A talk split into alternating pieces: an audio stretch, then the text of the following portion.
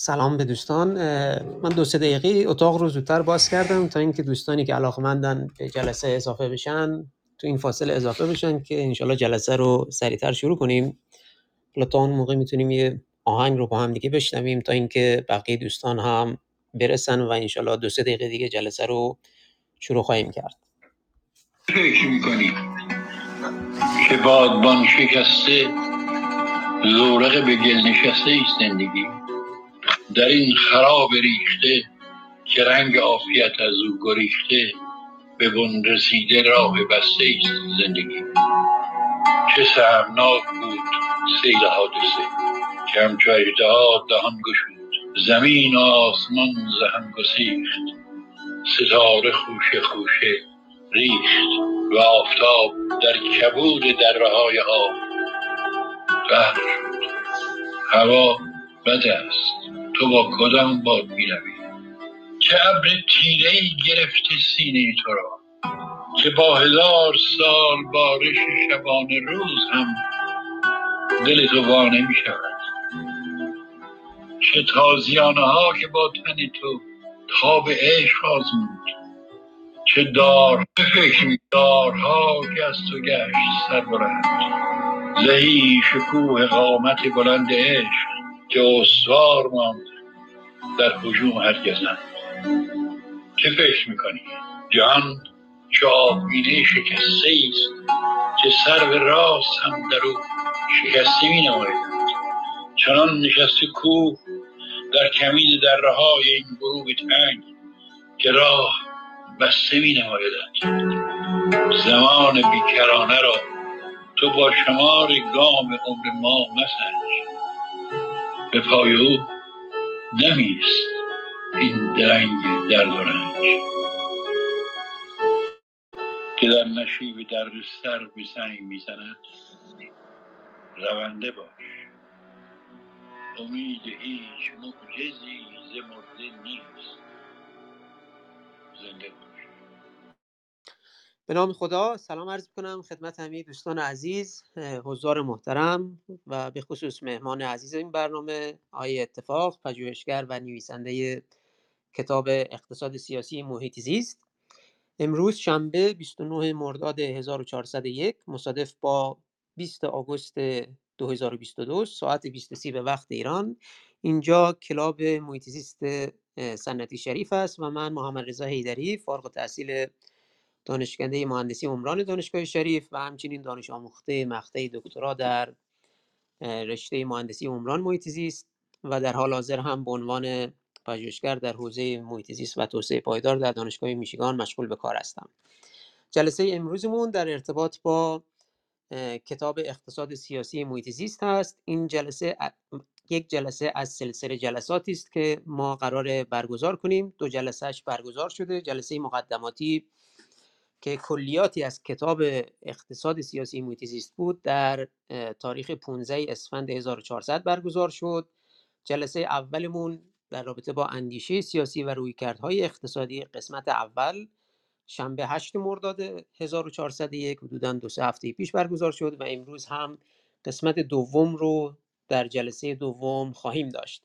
ما حدودا هشت جلسه دیگه شنبه ها همین ساعت 23 خواهیم داشت که تمامی این جلسات چه دو جلسه قبلی یعنی جلسه مقدماتی جلسه اول و جلسه امروز و جلسات آتی همه ضبط میشه و مجددا در فضای مجازی بازنشر میشه.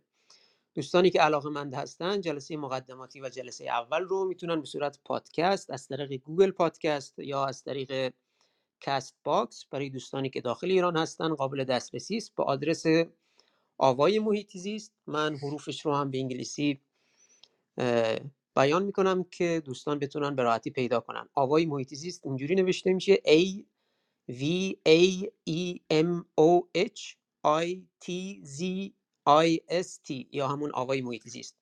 لذا همه دوستان رو تشویق می‌کنم که اون جلسه مقدماتی و جلسه اول رو اگر نشنیدید بشنوید. صحبت بسیار مهمی شد در رابطه با جلسه قبلی که در حقیقت جلسه اول هشت مرد جلسه هشت مردادمون بود در رابطه با تحول در اندیشه فلسفی و همچنین تحول در اندیشه سیاسی صحبت کردیم. در قسمت تحول در اندیشه های فلسفی صحبت شد که طبق باور مسیحیان مسیح حضرت مسیح میبایستی در پایان هزاره اول ظهور می‌کردن در حقیقت همون سکن کامین اتفاق میافتاد. ولی خب این اتفاق نیفتاد و ضمن اینکه تعلیمات مسیحیان در مواجهه با مسائل اجتماعی زمانه کارایی کافی رو نداشت و ناکافی بود و اینجا شروع داستانی بود که نظریات فلسفی فلاسفه مابعد این قضایا دچار تغییرات گوناگونی شد. حالا من خلاصه رو خیلی تیتروار عرض خواهم کرد و اگر علاقه مند هستید به هر کدوم از اینها می‌تونید به جلسه قبلی در پادکست ها و یا به کتاب اقتصاد سیاسی محیط زیست مراجعه کنید. البته توضیحات مربوط به کتاب اقتصادی محیط زیست و اینکه چطوری می‌تونید تهیه کنید رو هم های اتفاق خواهند گفت. ما صحبت کردیم از ویلیام اوکام کشیشی که در سال حدودا 1300 1323 دعاوی جدیدی مطرح کردند که گفتن برای فهم جهان ما نیاز به حواس حواس داریم به حواس میشه اتکا کرد و این در برابر اون بحث ذات باوری یا اسنشیالیسم بود در حقیقت که تفکر رایج می‌گفت ما یا جوهره پدیده ها رو بایستی بهش دسترسی پیدا کنیم و خب ایرادی که داشت این بود که یعنی حالا بحثی که کردیم این بود که این سلسله مراتب اجتماعی بسیار تاثیرگذار بود و خب هرچی افراد مثلا کشیش های عالی رتبه تری بودند صحبت هاشون جدیتر تلقی می شد جلوتر اومدیم حرف از نومینالیزم یا نامگرایی شد که در حقیقت تعریفش رو این انجام دادیم که کوششی فعالانه از, از طریق بشر برای شناخت پدیده و خب نکته که وجود داره این کوشش ها چون تمامی نداره برداشت ما نسبت به زمان هم تغییر خواهد کرد و خب بحث های رواداری در اینجا اتفاق می افتاد و خب تاثیراتی که بر فلاسفه بعد از خودش داشت انقلاب کوپرنیک رو بحث کردیم که حدودا 200 سال بعد از اون اتفاق میفته و در حقیقت اینجا بحثی میشه که شناخت و فهم از پدیده دیگر مختص به گروه خاصی نیست. بعد از اون اومدیم جلوتر حدودا 100 سال بعد از فرانسیس بیکن صحبت کردیم دعاوی جدیدی که داشتن و در حقیقت شروع عصر خردگرایی که هر کسی که میاندیشه می‌تونه این اظهار نظرها رو داشته باشه. بحث فلسفه علم رو مطرح کردیم.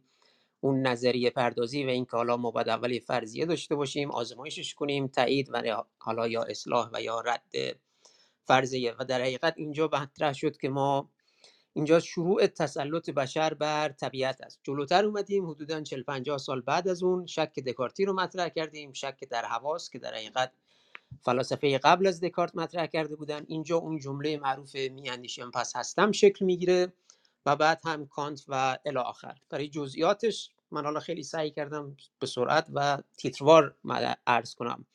حتما به جلسه قبلی مراجعه کنید و یا کتاب اقتصاد سیاسی محیط است در بخش فلسفه سیاسی ما از پادیوانی شروع کردیم که در حقیقت مخالف با دخالت پاپ بود و بعد اندیشه ماکیاولی رو مطرح کردیم که مصالحه و موازنه قدرت به جای حذف دیگران در حقیقت شروع رواداری و بحث تاثیرپذیری از اون بحث رواداری فلاسفه. اومدیم جلوتر در رابطه با مارتین لوتر صحبت کردیم دوره ای که خرید فروش بهشت و حالا این مسائل مطرح میشه در اروپا. اومدیم جلوتر بحث مهم لویاتان یا همون هیولای دریاها رو مطرح کردیم از توماس هابس و در حقیقت اینجا جایی بود که صحبت کردیم که نیازمند قرارداد اجتماعی با دولت هستیم که نچرال رایتس یا حقوق طبیعی جامعه درش لحاظ بشه. از حق حیات صحبت کردیم از فعال حق فعالیت های آزادانه که منتهی میشه به حق آزادی و مالکیت شخصی. و اومدیم جلوتر رسیدیم به جان لاک. مفهوم تولد مفهوم اقتصاد سیاسی انسان اقتصادی و نهایتا تفکیک قوا و آدم اسمیت و جامعه بازار. این تقریبا خیلی خلاصه از صحبت بود که ما در جلسه قبلی داشتیم. آیا اتفاق رو قطعا به این مسائل به صورت عمیقتر خواهم پرداخت و هم کتاب هست هم پادکست هست دوستان می‌تونن بشنون. من آیا اتفاق ضمن تشکر مجدد و عرض سلام به شما دعوتتون می‌کنم که میکروفونتون رو باز بفرمایید و صحبتاتون رو ایراد بفرمایید ضمن اینکه این جلسه همونطور که گفتم ضبط خواهد شد بعدا در شبکه آوای محیط در شبکه مجازی قابل دسترس خواهد بود. جلسه امروزمون به این گونه است که اتفاق صحبتاشون و سخنرانیشون رو مطرح می‌کنن که حتما موضوع در یک به قول معروف یک موضوع به یک نقطه سرانجام برسه و بعد اون موقع از دوستانی که در اتاق تشریف دارن دعوت می‌کنیم که اگر سوال نکته و یا اظهار نظری دارن حتما بفرمایید. ضمن اینکه دوستانتون رو به این اتاق دعوت کنید اتاق رو شیر کنید که افراد بیشتری شنونده مباحث مهم کتاب اقتصاد سیاسی محیط زیست باشن. آیا اتفاق من در خدمتتون هستم؟ شنونده شما هستیم.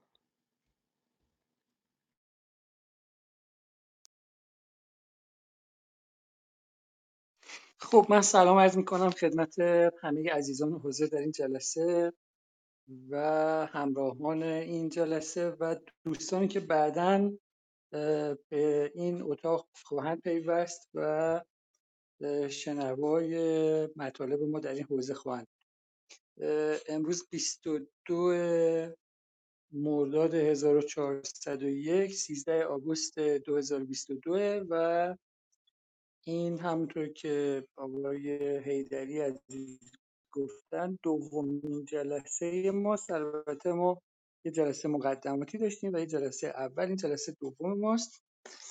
و محور گفتگوی ما کتابی است که من سال 98 منتشر کردم به اسم اقتصاد سیاسی محیط زیست. یک کتاب دو جلدیه و این کتاب به زودی به تجدید چاپ میشه. یه بخشایی بهش افزوده شده و اون نسخه قبلی هم ویرایش شده. فکر می‌کنم چند ماه دیگه در دسترس بشه داره کارهای ویراستاریش انجام میشه.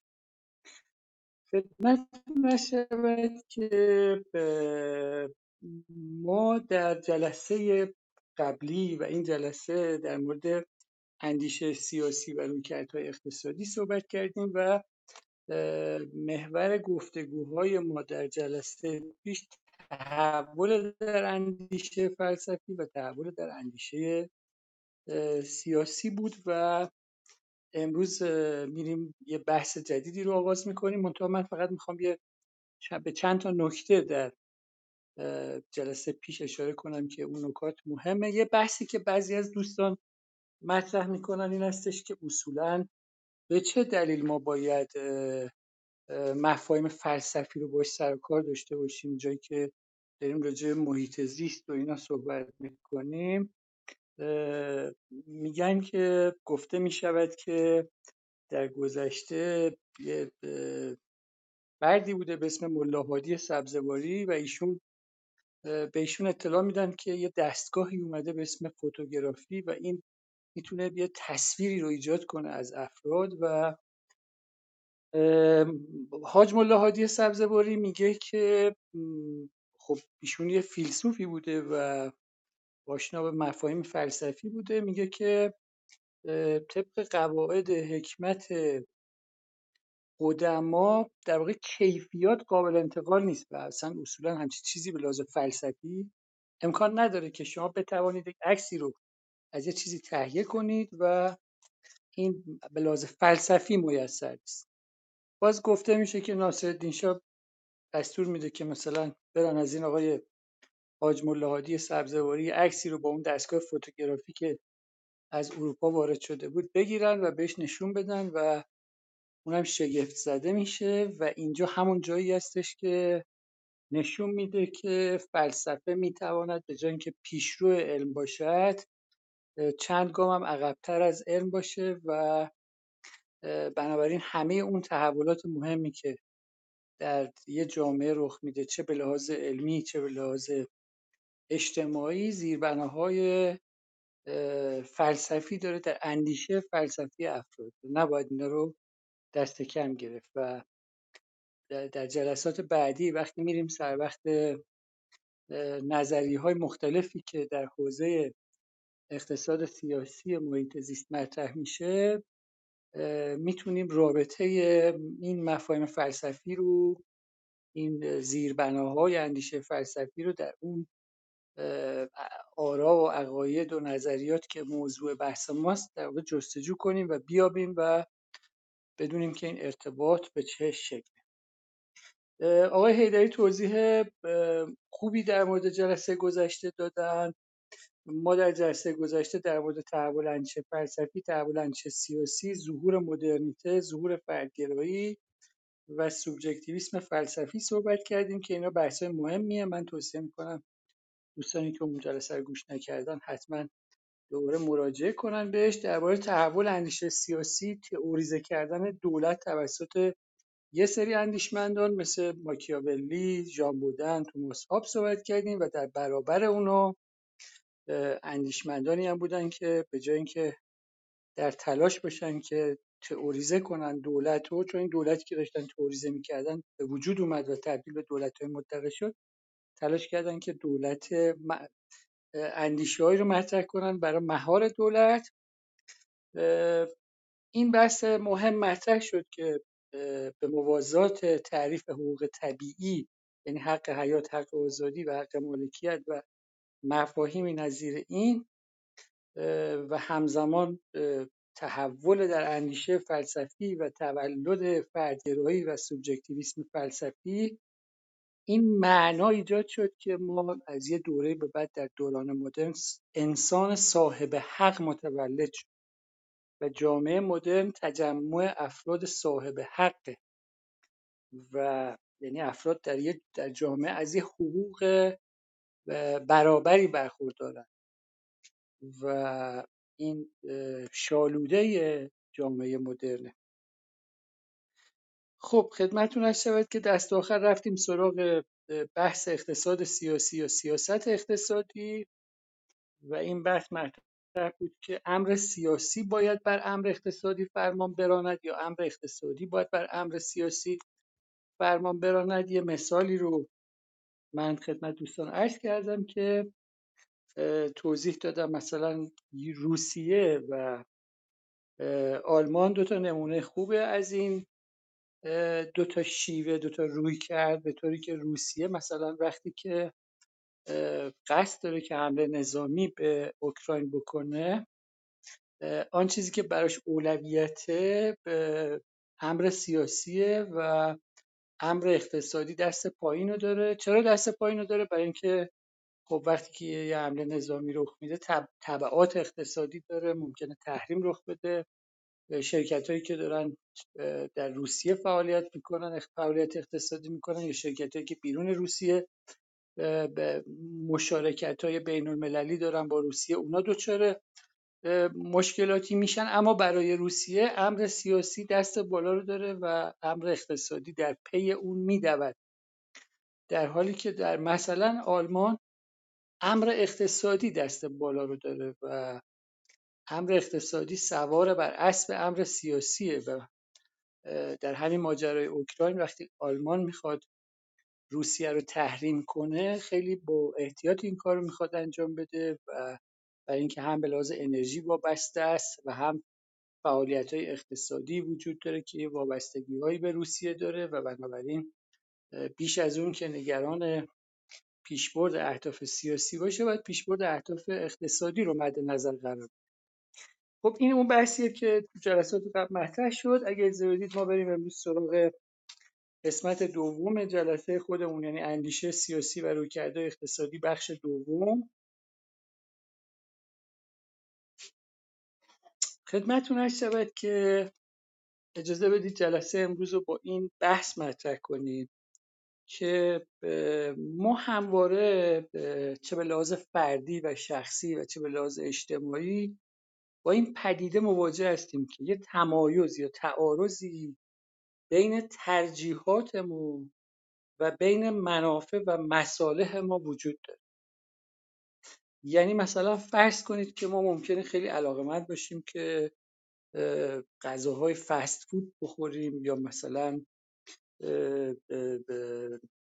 نوشابه گازدار مثلا بخوریم یا مثلا غذاهای خیلی چرب بخوریم یا مثلا نوشیدنیایی بخوریم که برامون ضرر داره مثلا نوشابه های گازدار مثلا برامون ضرر داره اونا رو دوست داریم بخوریم یا دوست داریم سیگار بکشیم.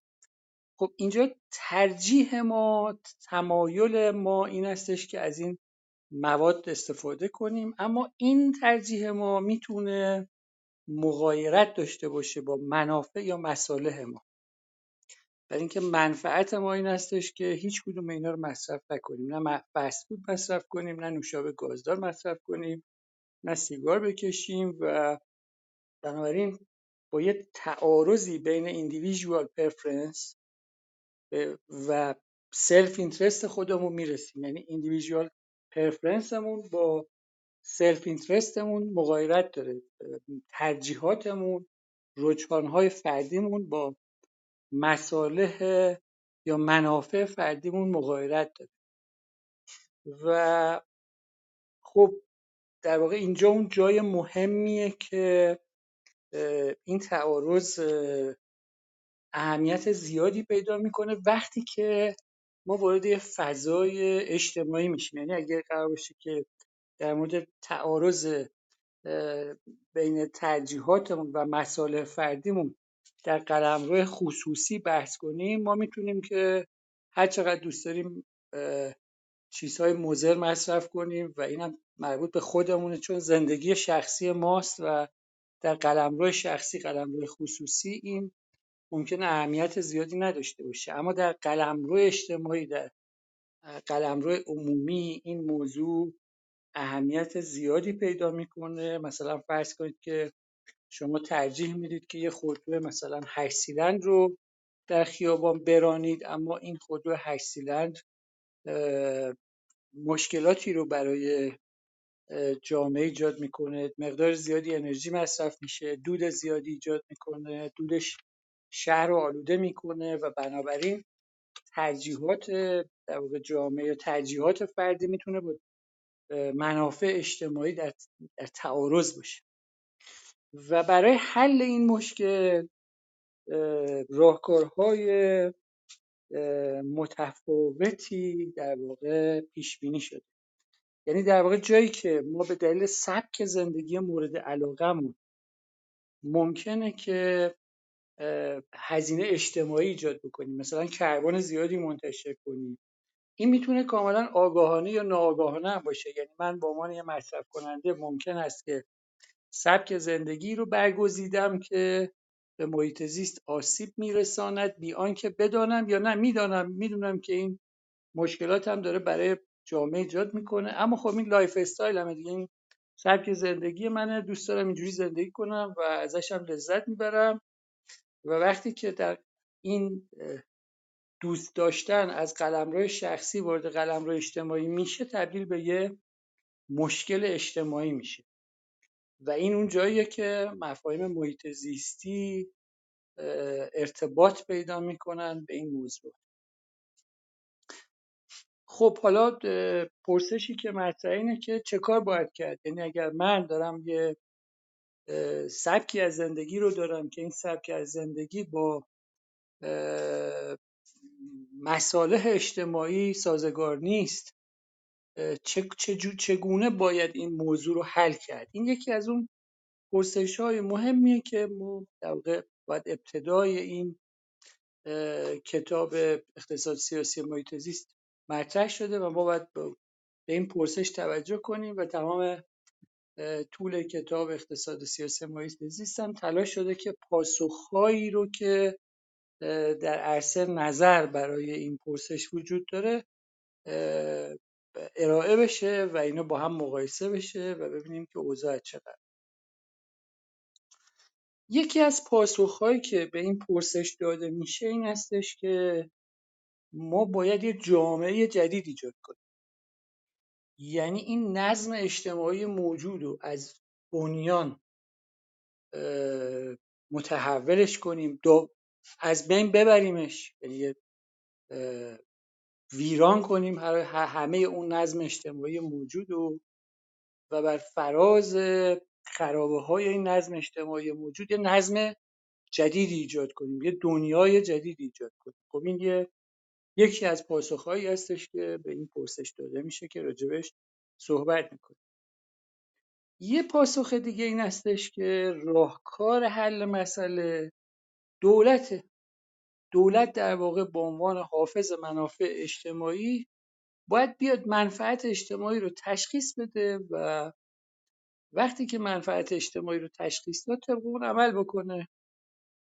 ممکنه که من یه خودرو هشت دارم دوست دارم آگاهانه یا ناآگاهانه می‌خوام از این خودرو استفاده کنم اما این مقدار زیادی دود میده و این شهر رو آلوده می‌کنه و برای این دولت باید بیاد وارد, وارد مسئله بشه و مسئله رو حلش بکنه.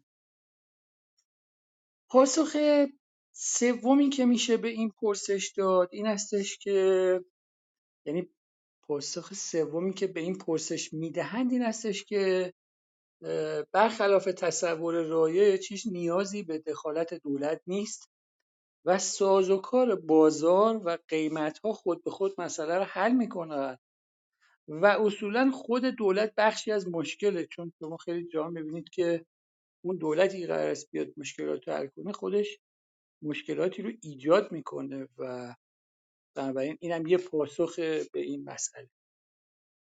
پاسخ چهارمی که میشه به این روی کرد به این پرسش داد این هستش که این روی کردیه که معتقده که کلید حل مسئله در رأی اکثریت و اراده عمومی است و مردم سالاری راهکار حل مسئله است. یعنی ما همه چیز رو به اراده عمومی واگذار می‌کنیم و پاسخ همه مشکلاتمون رو از دل اون اراده عمومی در میاریم و این راه حل مسئله نه دولت نه بازار نه ایجاد جامعه جدیده. بلکه همیشه می‌تونیم به رأی اکثریت و اراده عمومی اتکا کنیم و مشکلاتمون رو در واقع اونجوری حل بکنیم با اتکای به اراده عمومی حل بکنیم. خدمت شما هست شود که یک پاسخ پنجمی هم من الان اینجا اینجا آوردم که اینم مطرح کنم و بعد بریم سراغ بررسی این پاسخ ها چون اینجا فضاییه که داریم به تدریج وارد فضای اقتصاد سیاسی میشیم اقتصاد سیاسی محیط زیست میشیم. پاسخ پنجمی هم که وجود داره این هستش که راهکار ما برای حل مسئله اتکا سنت هاست چون خیلی از چیزها رو شما نمی‌توانید در اراده عمومی یا آنچه که دولت می‌خواد مثلا مقرر کنه یا چیزای شبیه به این پیدا کنید و باید وارد فضای فضایی بشید که با استفاده از سنت ها و مناسبات اجتماعی حاکم مناسبات اجتماعی تاریخی در اون حوزه ها برید راه حل پیدا کنید. همه ما می‌دونیم که وقتی مثلا راجع به بایو دایورسیتی داریم صحبت می‌کنیم یعنی راجع به تنوع زیستی داریم صحبت می‌کنیم تنوع زیستی رو در گذشته مثلا به سه بخش اصلی تقسیم می‌کردن. می‌گفتن که مثلا genetic diversity species diversity و economy ecosystem diversity یعنی تنوع ژنتیکی تنوع گونه ها و تنوع اکوسیستم. اینا اجزای تنوع زیستی شناخته می‌شد اما بعدا یه عنصر چهارم دیگه هم بهش اضافه شد و معتقدن که در واقع ما این عنصر چهارم هم که در واقع سنت های بومی یا دانش بومی در جوامع محلیه عنصر بسیار مهمی در به موازات این سه تا سرفصلی که من عرض کردم یعنی غیر از اون تنوع ژنتیکی تنوع گونه ها و تنوع اکوسیستم و دانش بومی در جوامع محلی هم اهمیت زیادی داره. صدای من میاد. صدای من میاد آقای داری بله بله صدای شما رو داریم. بفرمایید. که بهش میگن ایندیجنس نالج یعنی دانش بومی در جوامع محلی بنابراین شما اونجا میگه سنت ها هم مهمه. مردم دنیا با یه شیوه هایی یاد گرفتن که زندگی کنن سازوکارهایی رو در طول زندگیشون پیدا کردن چه تو فعالیت های اجتماعیشون و چه تو فعالیت های تو ارتباطشون با طبیعت و بنابراین اون سنت هم اهمیت داره و شما نمی‌تونید سنت ها رو کنار بذارید و همه چیز رو با اتکای به دولت یا به عقل یا چیزای شبیه به این درست بنابراین می‌خوام بریم سر وقت این پنج تا راهکاری که گفته شد که با در واقع اتمام این مقدمه بتونیم از جلسات بعد بریم سراغ تک تک نظریه هایی که در این حوزه وجود داره که اینا بسیار اهمیت داره خب اون ایده که معتقده که ما می‌توانیم یک دنیای جدیدی بسازیم یک جامعه جدیدی بسازیم کسایی که این ایده رو مطرح می‌کنن شما می‌تونید هم در نزد طرفداران مثلا اندیشه های سوسیالیستی و چپ پیدا کنید و هم در نزد طرفداران اندیشه های غیر سوسیالیستی و طرفداران نظام بازار پیدا کنید. یعنی در هر دو طرف این ماجرا کسانی هستند که باورشون این هستش که می‌توان اون نظام اجتماعی موجود و فعلی رو از بنیان در واقع ویران کرد و روی خرابه های اون شما یه نظم اجتماعی جدید ایجاد کنید و این در واقع شیوه تفکر اصولا شیوه تفکر خیلی خطرناکی است و یه شیوه پاسخ دادن بهش این هستش که ما در اصولا در با سه جور پدیدار مواجه هستیم. ما پدیدارایی رو داریم که مبتنی بر نظم طبیعی هستن مثل مثلا گردش زمین دور خورشید یا گردش ماه دور زمین. اینا نظمی که طبیعی و انسان درشون دخالتی ندارد. پدیدارهایی رو داریم مبتنی بر نظم مصنوع. مثلا فرض کنید وقتی شما خط تولید یک کارخانه تولید پنیر رو بازدید می‌کنید می‌بینید که این یه نظم مصنوعیه که در هر لحظه یه تجهیزاتی وجود داره یه مواد اولیه از یه جایی وارد میشه یه فرایندی اونجا رخ میده و تبدیل به یه محصول نهایی میشه و همه اینا ضمن اینکه عامل انسانی در به وجود آوردنش حضور داشته همه این نظم مصنوعه و ساخته افراد مشخصی. پدیدارهایی هم داریم که مبتنی بر نظم خودجوش هستند و ضمن اینکه عامل انسانی دارند اما الزاما به این مفهوم نیست که اینا کاملا آگاهانه و برنامه ریزی شده ایجاد شده مثلا شما وقتی داریم راجع به زبان صحبت می‌کنیم زبانی که باش داریم با هم, با هم دیگه صحبت می‌کنیم این زبان یه نظم خودجوشه. در طول سالیان دراز به تدریج به وجود اومده و شما نمی‌تونید کشف کنید که این زبان چگونه به وجود اومده و البته اون گاه هر از گاهی ما یه تغییراتی توی این دادیم اما بنیان این نظم نظمیه که ضمن اینکه عامل انسانی داره به رغم اینکه انسان درش دخالت داشته اما آگاهانه و برنامه ریزی شده نیست و به مرور زمان برای فائق اومدن بر مشکلات و مسائل و اینا به وجود اومده و شکل گرفته و شما نمی‌تونید اینو به این راحتی تغییرش بدید و مثلا یه زبان جدید ایجاد کنید. دوستان ما می‌دونن که در گذشته یه عده‌ای سعی کردن یه زبانهای جدید ساده ایجاد کنن که این زبانها تبدیل بشه به زبان مکالمه بین کشورها به جای زبان انگلیسی. یعنی سعی کردن به جای اینکه این پیچیدگی که در زبانهای امروزی وجود داره مثلا شما وقتی که می‌خواید زبان آلمانی بیاموزید بعضی از کلمات مذکر هستند بعضی از کلمات مؤنث هستند. وقتی می‌خواید مثلا زبان انگلیسی بیاموزید تعداد زیادی استثناء و استثناءات خارج از قاعده وجود داره. بنابراین به جای اینکه این خودمون رو درگیر این پیچیدگی ها کنیم فکر کردن که می‌تونن یه زبان جدید ایجاد کنن و اون زبان خیلی ساده باشه هیچ استثنایی هم نداشته باشه و یاد گرفتنش هم خیلی ساده باشه اما هیچ کدوم اینا موفقیت آمیز نبوده.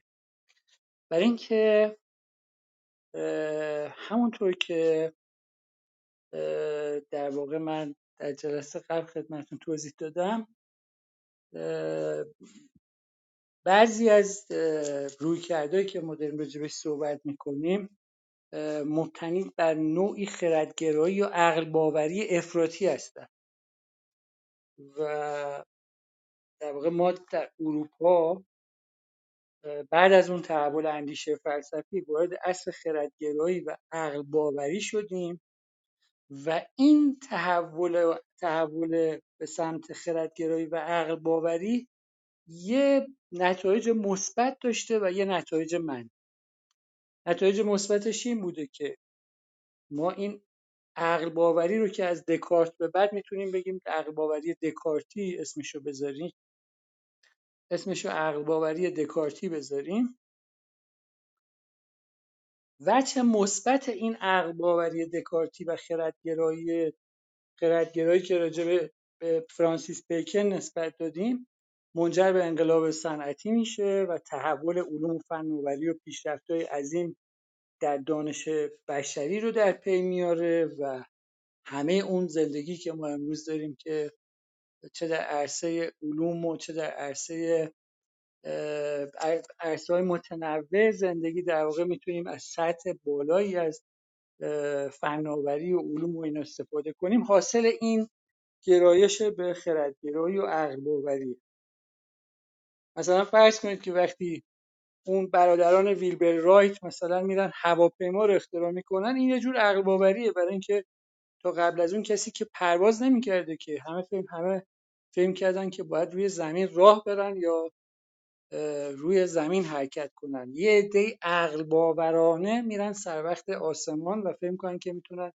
وسیله ای رو ایجاد کنن که رو در اون با استفاده از اون پرواز بکنن. این عقل باوری دکارتی جنبه خیلی منفی هم داره و جنبه منفیش این هستش که به این سوء تفاهم منجر میشه یا شده.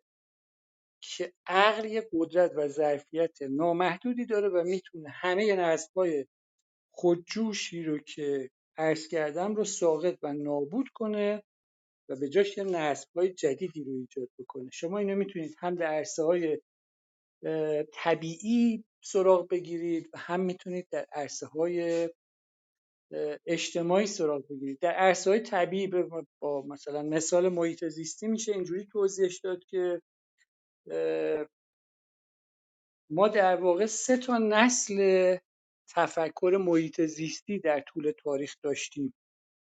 ما الان در نسل سوم هستیم. در نسل اول این تلقی از محیط زیست بوده که عناصر طبیعی اجزای جدای از هم هستند و به هم یه ارتباطایی دارن اما جدای از هم هستند. بنابراین این سوء تفاهم وجود داشت که اگر شما مثلا مقدار زیادی درخت ببرید خب بعدا می‌تونید هر موقع که دلتون خواست دوباره جنگل جنگل های جدید ایجاد کنید و به درخت درخت های زیادی رو دوباره بعدا بکارید. یا اگه درخت مثلا تعداد مقدار زیادی درخت رو بریدید و از الوارش استفاده کردید خب بعدا اگه چوب نبود می‌تونیم به جای چوب از یه ماده جدیدی مثلا مثل پلاستیک استفاده کنیم. این نسل اول نسلیه که اجزای در واقع محیط زیستی رو اجزای منفک از هم میپنداره و تصور می‌کنه. در نسل دوم نسل دوم تفکر محیط زیستی ما شاهد روی کردی هستیم که معتقده که اینا یه ارتباط ارتباط زیادی با هم دیگه دارن و معتقده که اینا یک پارچه هستن. این عناصری که وجود دارن عناصر طبیعی integrated هستن یا یک پارچه هستن به هم متصل هستن. اما هنوز به اهمیت یا جدیت میزان اثرگذاری این اجزا پی نبرده در پی برده نشده در نسل دوم. و در نسل سوم تفکر محیط زیستی که ما الان در درون اون نسل قرار داریم. دیگه اصلا ما راجع به اجزای محیط زیستی صحبت نمی کنیم بلکه راجع به یک کل پیوسته ای صحبت می کنیم که این کل پیوسته ارتباط لاینفکی با هم دیگه داره و نابودی مثلا یه پشه یا یه حشره در یه جایی توی دنیا توی صحرای دیگه می‌تونه تحولات زیادی در یه جای دیگه سرای سیاره زمین ایجاد بکنه بیان که ما بتونیم یا قادر باشیم ارتباط اینا رو با همدیگه درک بکنیم. و بنابراین وقتی که میریم سر وقت اون نسل اول تفکر محیط زیستی و تا حدودی نسل دوم تفکر محیط زیستی شاید اون عقل باوری هستیم. یعنی اون عقل باوری که قدرت نامحدودی برای عقل انسان قائله و تصور می‌کنه که ما می‌توانیم به همه اجزای محیطمون پی ببریم. خب این همونطور که من در جلسه قبل راجبش صحبت کردیم عرض کردم که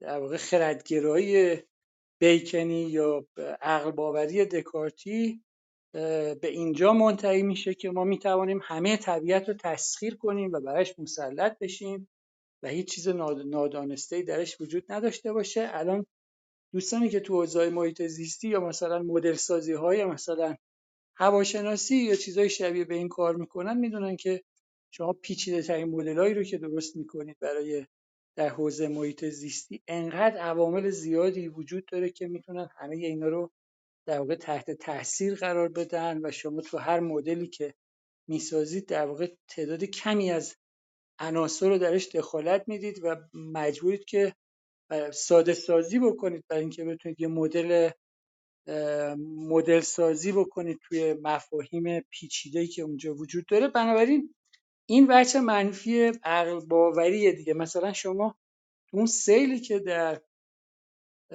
دروازه قرآن شیراز رخ داده بود این خودش یه شکلی از این عقل باوریه یعنی یه مسیری که در گذشته مسیر رودخانه آب بوده اینو میبندن میگن که ما بر همه چیز آگاهیم و می‌دانیم می‌دونیم که با بستن این رودخانه هیچ مشکلی به وجود نمیاد. چون در واقع اون کسی که داره این کارو می‌کنه خیلی عقل باورانه دست به این اقدام می‌زنه و بر این گمانه که خب مثلا در طول ده سال گذشته یا 20 سال گذشته یه قطره آب هم از اینجا رد نشده و بنابراین ما می‌تونیم تمام این مسیر رودخانه رو بپوشانیم از ساختمان و نمی‌دونم تاسیسات و اینا و بعد وقتی که یه بحران جدید آبی به وجود میاد متوجه میشن که اون تلقی اونا نسبت به اون فضا اشتباه بوده و باز دوباره یه گزارشی رو من دیروز میدم که توی یزد مثلا یه رودخانه بوده که سالهای زیادی اونجا آبی رد نمی شده بعد وقتی سیل اومده مثلا حجم زیادی آب از اونجا از اون مسیر رد شده و یه مشکلات ایجاد کرده. منظورم این استش که اینا رویکردهای عقل باورانه در عرصه علوم طبیعی در, در مواجهه انسان با طبیعت. و شما می‌تونید این عقل باوری رو در عرصه اجتماعی هم پیدا کنید. در عرصه اجتماعی مثلا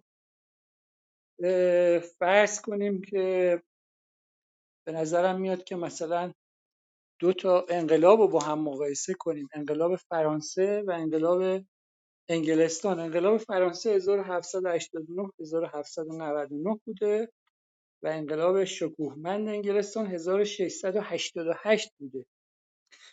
در انقلاب انگلستان انقلابیون تلاش کردند که دولت وقت و پادشاه وقت رو وادار کنن که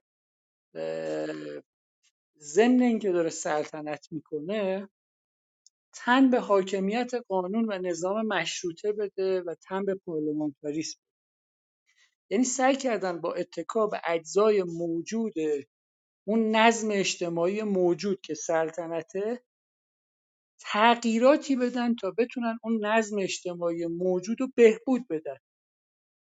در حالی که اشتباهی که در فرانسه رخ داد که متأثر از اون اندیشه های روسو و اینا بود این بود که اون انقلابیون فرانسه هر آن چیزی که در گذشته وجود داشت هر نظم اجتماعی که در گذشته وجود داشت همه اون نابود کردن زیر پا گذاشتن همه اون رو خراب کردن و می‌خواستن روی اون نظم گذشته یه نظم جدید ایجاد بکنن.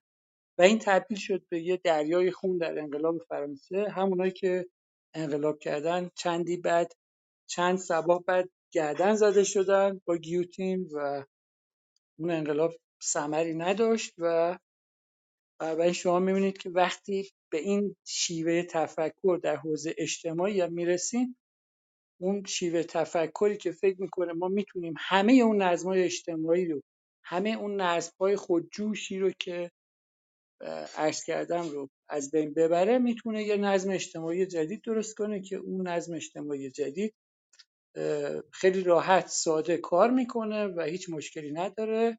الان شما مثلا عرض کردم هم توی اندیشه های مثلا چپ می‌تونید اینو پیدا کنید هم در بین طرفداران مثلا نظام بازار می‌تونید یه افرادی رو پیدا کنید. بین طرفداران نظام بازار مثلا لیبرتاریان ها هستن. و بین طرفداران مثلا اندیشه چپ فرزن در حوزه محیط زیست مثلا اکوسوسیالیست ها هستن. یعنی اونا میگن ما این نظم موجود رو از بین می‌بریم.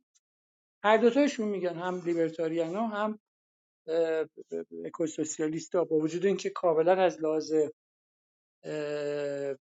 بنیان نظری یکشون کاملا چپه و یکشون کاملا راسته. اما هر دوتاشون معتقدن که ما می‌توانیم همه اون نظم اجتماعی موجود رو از بیخ به هم بریزیم از بین ببریم و یه نظم جدید ایجاد کنیم و همواره این اندیشه در طول تاریخ نشون داده که این تفکر تفکر خطرناکی بوده و جامعه رو با بحرانهای بسیار بزرگی مواجه کرده. این تلقی ساده انگارانه که ما یه ظرفیت نامحدودی بر عقلمون قائلیم و همه اون سنن گذشته رو همه اون مناسبات تاریخی اجتماعی رو می‌تونیم نابود کنیم و یه مناسبات جدیدی رو یه شبه خلق و ساعه درست کنیم و برپا کنیم.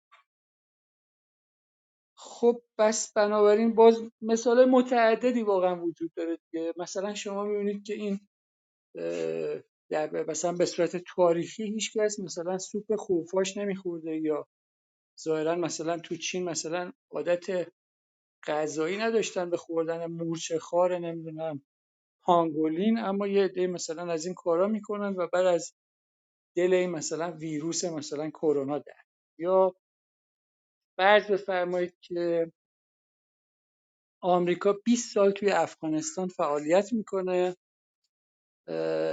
قانون مدنی آمریکا رو میارن تو افغانستان که اجرا کنن. 20 سال آمریکا تلاش می‌کنه که این قانون مدنی رو اونجا ایجاد بکنه جا بندازه و روزی که داره از افغانستان خارج میشه و دوباره طالبان برمیگرده به افغانستان هنوز بعد از 20 سال هنوز آمریکایی‌ها پای پشتشون از افغانستان بیرون نذاشته بودن. به جای قانون مدنی آمریکا در عمل قانون حنفی اجرا می‌شد و این نشون میده که شما نمی‌تونید عقل باورانه اون نظم‌ها و سنت‌های اجتماعی رو که توی جامعه وجود داره در نظر نگیرید دور بندازید و در واقع نظم اجتماعی جدید ایجاد کنید خب میشه گفتش که اجازه بدید بریم سر وقت اون نگاه دوم. نگاهی که فکر می‌کنه دولت باید مسائل ما رو حل کنه. یعنی نمیگه که ما یه جامعه جدیدی ایجاد می‌کنیم و اینا از این حرفا نمی‌زنه. میگه که نه در همین نظم اجتماعی موجود بهتره که دولت متولی اموری بشه که این امور بتونه بتونه مسائل حل بکنه دیگه. دولت بیاد وارد مسئله بشه. ما مسائلمون و مشکلاتمون اون تعارض بین رجحانهای فردی و منافع اجتماعی رو واگذار کنیم به دولت دولت بیاد مسئله رو حل کنه. خب این خود این نگاه یه بخشیش مشکلش اینه که یه عقل باوری دکارتی دوباره اینجاست. یعنی فرض می‌کنه که یه عده‌ای در دولت با عنوان سیاستمدار و کارگزار دولتی یه عقل نامحدودی دارن که می‌تونن به جای همه جامعه تصمیم بگیرن و خوب و بد تشخیص بدن و ضمن اینکه اصلا خیرخواه جامعه هم هستن دیگه هیچ منفعت شخصی ندارن. یعنی سیاستمدارا و کارگزارای دولتی هم عقل کل هستن و هم منفعت شخصی ندارن. و مثل یه فرشته هایی که از عقل بیپایان و خرد بیپایان و نیکی بیپایان در واقع بهرهمند هستن می‌تونن راهگشا و حل، حلال همه مشکلات ما باشن. خب اینم به نظر میاد که با مشکلاتی مواجه چنین تلقی از روش حل مسئله. رویکرد دیگه که اونجا مطرح بود این بود که خدمتتون هست شود که ادعا می‌شد که خب نیازی اصلا به دخالت دولت نیست. یعنی یه, یه راه حلم این بود. می‌گفتن که طرفدارای مثلا برخی از طرفداران نظام بازار معتقدن که اصلا شما مسئله رو بدون نیاز به دولت می‌تونید حل کنید. اصلا برخی از طرفداران نظام بازار هستن که معتقدن که نیازی به وجود دولت نیست. یعنی لیبرتاریان هایی هستن که معتقدن ما اصلا به چیزی به اسم دولت نیاز نداریم. یا اصلا بدون دخالت دولت می‌شود همه مسائل اجتماع رو حل کرد. من به عنوان مثال مثلا اگه یه شخصی بخوام اشاره کنم یه چهره علمی برجسته در این حوزه بخوام اشاره کنم یکی از این شخصیت ها فردیه به اسم مورای روتبارت که انسان بسیار عالمیه نظری های قابل اعتنایی در حوزه اقتصاد و فلسفه داره و یه کتابی ازش در ایران منتشر شده به اسم قدرت و بازار. و ایشون تفکرش نسبت به محیط زیستی همون تفکر نسل اولیه. یعنی میگه ایشون میگه که البته خب این نوشته های ایشون هم مال مثلا دهه 1970 و ایناست دیگه. حالا مثلا اون دوران هم هنوز هم دانش محیط زیستی زیاد نبود هم های محیط زیستی زیاد نبود. به حال اون تفکر اینه که خب حالا اگه ما جنگ جنگل های زیادی رو بریدیم تبدیل شد به الوار. ما این الوارا رو احتیاج داریم برای تولید. اگه الوار کم شد خب بعدا بازار می‌تونه یه جای ماده دیگر رو جایگزین کنه به جای الوار از یه چیز دیگه استفاده کنه. بله میشه این کار کرد. منتها باید ببینیم که این درختایی که بریدیم چه تأثیری چه بلایی به سر اون تنوع زیستی ما میاره و آیا اصلا بعد از یه, از یه جایی به بعد ادامه حیات خود بشر رو سیار زمین میسر است یا موثر نیست. بنابراین شما به دلایل زیادی می‌تونید ببینید که نظام بازار و قیمت ها می‌تونن در برخی از موارد حلال مشکلات نباشد من یه مقاله یه جایی نوشته بودم این مورد رو مثلا توضیح داده بودم. فرض کنید که دو تا پیمانکار هستن اینا خط آبکاری دارن دیگه. اونایی که با خط آبکاری فلزات آشنا هستن می‌دونن که این خطوط آبکاری فلزات یعنی یه لایه‌ای روی سطح فلزات ایجاد میشه. بهش میگن آبکاری. اینا وقتی که دارن با این وانهای مخصوص آبکاری کار می‌کنن پسماندهای اینا بسیار سمیه دیگه. یه مقدار زیادی سیانور و فلزات سنگین و اینا داره. اگه اینا رو در تصویه در واقع شیمیایی بکنن و مراقبت کنن که مشکلی برای این یعنی مراقبت کنن که پسمانده وارد آب وارد آب نشه وارد سفرهای زیرزمینی نشه. خب این روشی که باید اجرا کنن به لازم محیط زیستی مقرراتی هم برای این حوزه حالا ممکنه یه نفر دیگه هم پیدا بشه توی حیات کارخونه خودش بدون اینکه کسی بدونه. بدون هیچ گونه تصویه تصویه پساب صنعتی این آبا رو وارد مجاری آبهای عمومی بکنه دیگه. بره تو سفره آب زیرزمینی بره توی وارد رودخانه ها بشه و این فلزات سنگین نمی‌دونم سیانور املاکی که بسیار برای انسان مضره رو وارد آب بکنه. کسی که داره این کارو می‌کنه یعنی کسی که از اون سیستم تصویه پساب صنعتی استفاده نمی‌کنه خب قیمت محصولش هم پایین تره دیگه. شما وقتی که مراحل بعضی از اقدامات مثلا کیفی یا محیط زیستی رو روی کالاتون انجام ندید می‌تونه قیمتتون هم پایین تر باشه. حالا اگه کیفیت کالاتون بالا باشه یعنی مشتری مشتری که می‌خواد بیاد کالای شما رو بخره می‌بینه کالایی که شما دارید کیفیتش خوبه اما نمی‌دونه که شما به عنوان تولید کننده پسابای صنعتی این فرایند تولیدتون رو تصویه نکردید. بنابراین اگه اگه بخوایم امور رو واگذار کنیم به قیمت ها در بازار شما می‌تونید تولید کنندگانی رو بیابید که اون تولید کنندگان کالای با کیفیت و قیمت پایینتری رو می‌تونن به بازار عرضه کنن که بخشی از پایین بودن قیمتشون متأثر و برخواسته از این باشه که اون قواعد محیط زیستی رو در فرایندشون رعایت نکردن. یعنی مثلا فرض کنید پسابای صنعتیشون رو بدون اینکه از یه سیستم تصویه معقولی برای این کار استفاده کنن وارد آبهای جاری کردن. این نشون میده که سیستم قیمت ها می‌تونه در نظام بازار عمل نکنه. حالا واکنش طرفداران نظام بازار هم در این مورد متفاوته یعنی مثلا شما می‌تونید اشخاصی رو پیدا کنید که اشخاص بسیار شاخص طرفدار نظام بازار رو پیدا کنید که اونا معتقدن که بله باید دولت وارد وارد کار بشه و اونجا مثلا نیاز است که نیاز به شخصیتی مثل دولت داریم که وارد ورود کنه به مسئله و به هر حال مسئله رو حل کنه و یه همچین بحثای مطرحه. یا شخصیت های بارزی هم داریم در فرض بکنید که در طرفداران نظام بازار مثل مثلا مورای رودبار که اون معتقده که نه نیازی نیست. مثلا نیازی به دولت وجود نداره. چه برسه به اینکه دولت بخواد مسئولیت های محیط زیستی رو اجرا کنه. جالبه بدونید که از جمله کسانی که از برجسته ترین طرفداران نظام بازار که معتقد در چنین مواردی دولت باید نقش آفرینی کنه فردیش بون هایکه یعنی یکی از اون شخصیت برجسته که دست برغذا با مورای روتبارد هم جزو یه مکتبن. یعنی جزو هر دوتاشون جزو طرفداران مکتب اتریش هستن. خب یه گزینه دیگه که ما مطرح می‌کردیم یعنی در واقع یکی از اون پاسخهای دیگه که مطرح بود سوال چی بود؟ سوال این بود که وقتی بین بین رجحانهای فردی بین ترجیحات و بین بین ترجیحات و رجحانهای فردی و منافع اجتماعی و مسائل اجتماعی تعارضی پیش اومد این تعارض چگونه باید حل کرد؟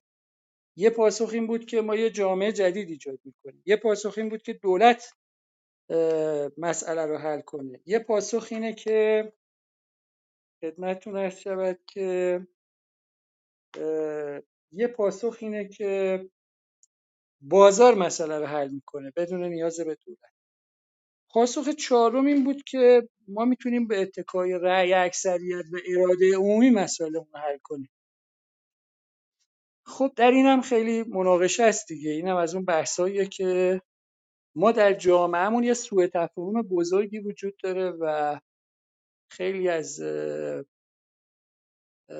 در واقع فرهیختگان ایرانی متاسفانه دموکراسی رو یا اراده جمعی یا دموکراسی رو مردم سالاری ترجمه کردن در حالی که اصلا دموکراسی مردم سالاری نیست. مردم سالاری یعنی اینکه اکثریت جامعه می‌تونن هر چیزی رو تصویب بکنن. خب اکثریت جامعه می‌تونن چیزهای خطرناکی رو تصویب بکنن که به صلاح جامعه نباشه. یعنی دموکراسی حاکمیت قانونه نه مردم سالاری. یعنی مردم اراده جمعی یا اکثریت جامعه نمی‌توانند مثلا حقوق فردی رو زیر پا بذارن. همون حقوق طبیعی که گفتیم جان لاک گفته حق حیات حق آزادی حق مالکیت رو نمی‌تونن زیر پا بذارن. حتما مطلع هستید که بعضی از این قبایل بدوی وجود داشتن که معتقد بودن باید مثلا ماهی یا هر فصل مثلا یکی از اعضای قبیله رو قربانی کنن. یعنی یه نفر انسان رو برمی داشتن میبردن در یه فصلی در یه موعدی در یه دوره ای اینو قربانی می‌کردن. حیات اینو ازش سلب می‌کردن و می‌گفتن که این باید ارواح اجدادمون مثلا ما رو ببخشن و این خدایان از ما راضی باشن باید یه نفر قربانی کنیم. یعنی اکثریت یه جامعه می‌تونه معتقد به یه چیزایی باشه که این صلاح جامعه نباشه. شما می‌دونید که از اراده عمومی و عقل جمعی مثلا فاشیسم ظاهر میشه دیگه. هیتلر از درون همین دموکراسی که معتقد دموکراسی مساوی است با مردم سالاری بیرون میاد. و البته ترامپ هم جزو کسایی هستش که از نظام دموکراتیک بیرون میاد و سعی می‌کنه که به سمت نجات پرستی، زن ستیزی بره. سعی می‌کنه که اقداماتی رو بکنه که نشون میده که اعتقادی به مصلحت جمعی نداره. مثلا از همه معاهدات بین المللی خارج میشه.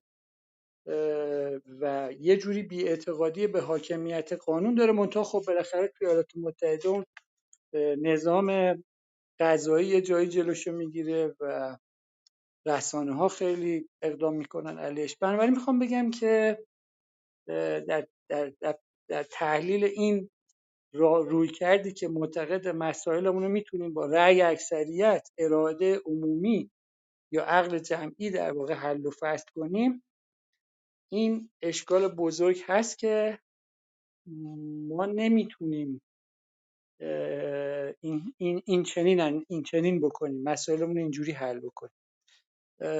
دموکراسی معنیش حاکمیت قانونه و این قانون متأثر از مجموعی از مناسبات تاریخی اجتماعی که از دل یه جامعه بیرون میاد و نمیشه که یه شبه یه بیان برای خودشون یه سری قوانینی رو بس کنن و حقوق فردی افراد دیگر رو همون نچرال رایتسی که جان لاک می‌گفت و زیر پا بذارن. همجور که جلوتر میریم به اون چیزایی که در گذشته گفتیم به اون مواد و مسائلی که در گذشته راجع صحبت کردیم نیاز پیدا می‌کنیم دیگه. خب به نظر میاد که آخرین پیشنهادی که مطرح بود این بود که از سنت کمک بگیریم. یعنی سنت ها می‌تونن مسائل ما رو حل بکنن. خب یه جایی هم واقعا به جایی می‌رسیم که سنت ها هم خودشون با یه مشکلاتی مواجه هستن. حتما می‌دونید که مثلا در بعضی از مناطق ایران عقد میگن که عقد دخترموها و پسرموها تو آسمان بسته شده. یعنی یه دختر یا یه پسر که می‌خواد بره ازدواج کنه اجازه انتخاب فردی نداره آزادی فردی نداره. برای اینکه سنت ها بهش حکم می‌کنن که حتما باید بره با دخترموش یا پسرموش ازدواج کنه. و این سنت دیگه. یا مثلا می‌دونید که در برخی از مناطق مثلا جهان مثلا وجود داشته که تو برخی از مناطق مثلا کشورهای عربی مثلا جوامع عربی مثلا. این سنت بوده که دختر وقتی دختر به دنیا می اومده زنده به گورش می‌کردن. چون معتقد بودن که یه فرزند خوب فرزند پسره و دختر مایه ننگه و دختر باید زنده به گور بکنن و خب این سنت دیگه و برای من به نظر میاد که سنت هم همه مشکلات ما رو حل نمی‌کنه. یعنی یه جایی در برخورد به با پوتین یه جایی در برخورد با سنت ها نیاز به عقل هستیم. یعنی عقل باید به ما کمک کنه تا مشکلاتمون رو حل بکنیم و سنت ها به تنهایی نمی‌تونن مسائلمون رو حل بکنن.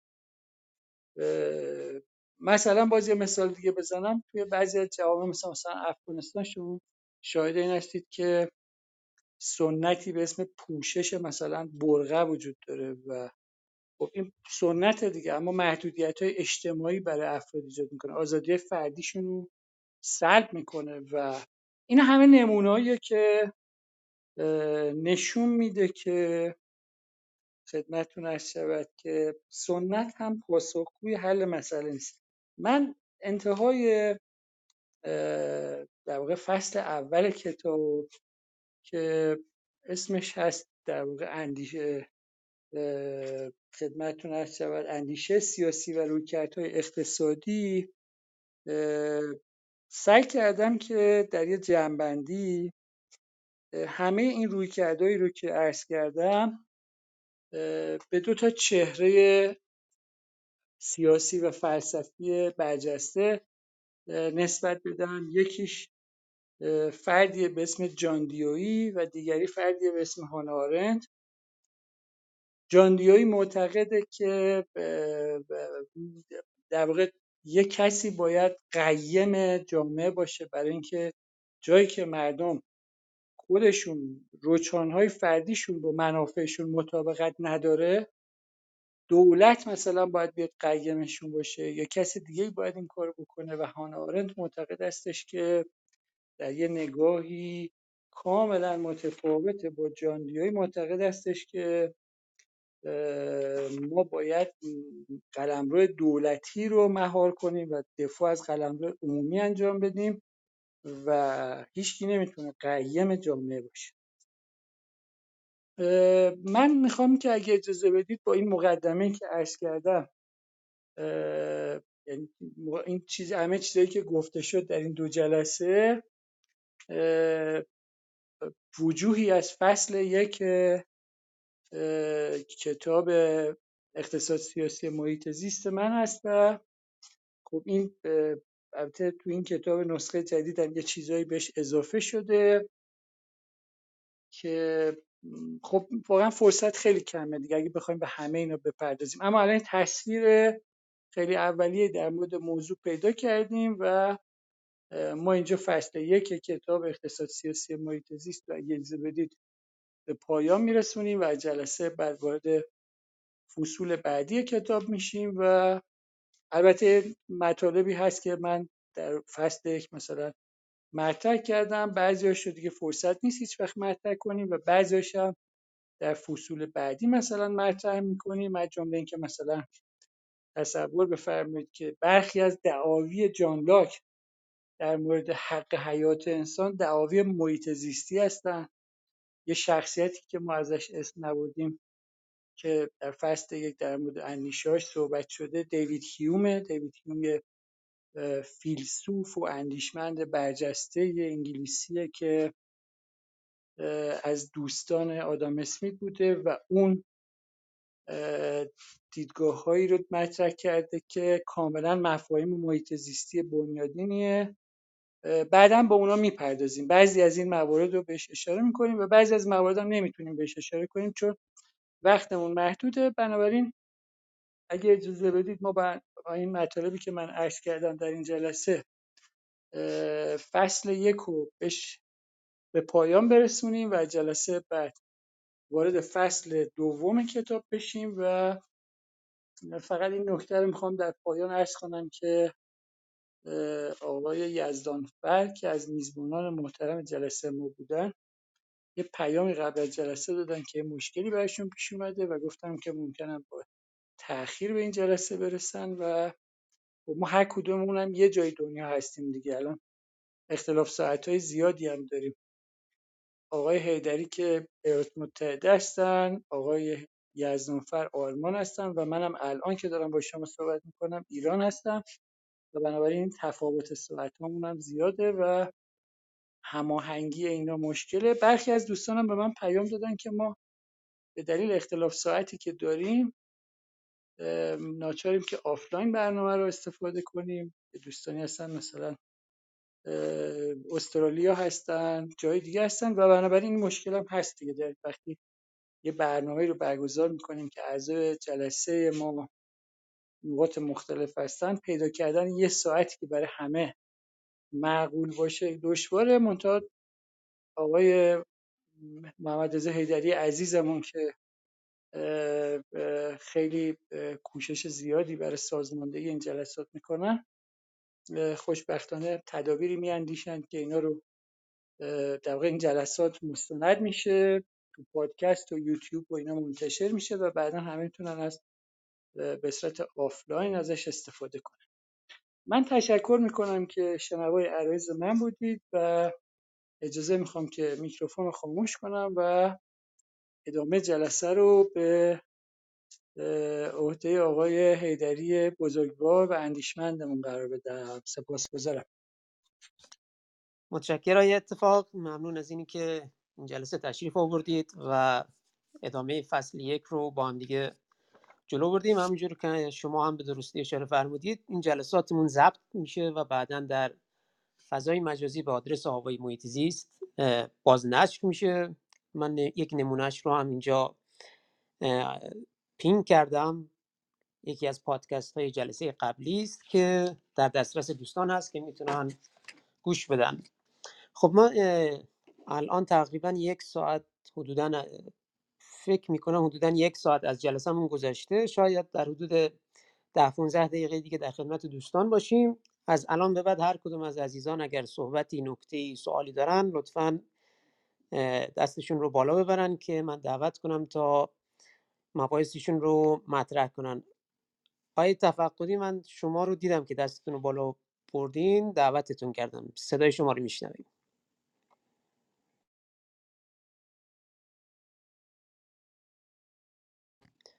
آقای تفقدی شما میوت هستید. اگر دارید صحبت میفرمایید بایستی اون میکروفون رو آره ببخشید. سلام عرض می‌کنم خدمت شما و خدمت آقا شهرام و حالا آقای یزدانفر هم که نیست. انشالله هر جا هست صحیح سالم باشه. من سوالم رو دفعه پیش کرده بودم که متاسفانه صدا قطع بود. نمی‌دونم چرا صدای من نمیومد سوالم اینجوری بود. حالا دوباره تکرارش می‌کنم. در مباحث اقتصادی و سیاسی وقتی که دو تا کشور دو کشور اگر روابط اقتصادیشون خیلی در هم تنیده باشه خیلی خیلی به ندرت بینشون جنگ میشه. چون اون افرادی که در کارهای اقتصادی هستن اینا به هر حال منافعشون مطرحه و اجازه نمیدن که بین دو کشور بخواد یک تلاطمی به وجود بیاد. در در دنیای فعلی ما اوکراین الان یک استثناست. من تعجب کردم چون واقعا تجاری که بین اوکراین و روسیه در اصلا اینقدر اینا در هم تنیده بودن که خیلی بعید بود که بین اینا بخواد یک جنگی رخ بده. یعنی اون چیزی رو که ما حدس می‌زدیم که بین اینا اگر روابط اقتصادی خیلی پیچیده و با مثلا تنیده در هم باشه معمولا جلوگیری می‌کنه از این مباحثی مثل جنگ. من سوالم از آقای اتفاق اینه که اینو چجوری تحلیل می‌کنن؟ چون اینکه ارتباطات خیلی نزدیک و اقتصادی داشتن این دوتا با هم. واقعا چطور ممکنه که این منجر به جنگ شد بین دو کشور؟ سوالم همین مورد بود. خیلی ممنونم که مطالب خیلی زیبا و خوبی میگید و ما هم ازش استفاده می‌کنیم. دوست داریم خودتونم زیارت کنیم آقا شهرام. تشکر. لطف دارین. محبت کنین. به همه دوستان خلاصه خداحافظ میگم الان. قربانتون. خداحافظ شما. متشکرم تفقدی البته من یه نکته رو عرض کنم. الان ما جلساتمون حدودا ده جلسه است و در رابطه با اقتصاد و محیط زیسته حالا یکی از کتابایی که در این زمینه نوشته شده اقتصاد سیاسی محیط زیسته و طبیعتا یکی دو جلسه اولمون کمی نیاز بود که در رابطه با اندیشه های سیاسی اندیشه های فلسفی و روند تکاملیشون صحبت کنیم که آماده بشه فضا برای ورود به مباحث محیط زیستی تر آیا اتفاق شنونده شما هستیم اگر جوابی به سوال های تفقدی دارید؟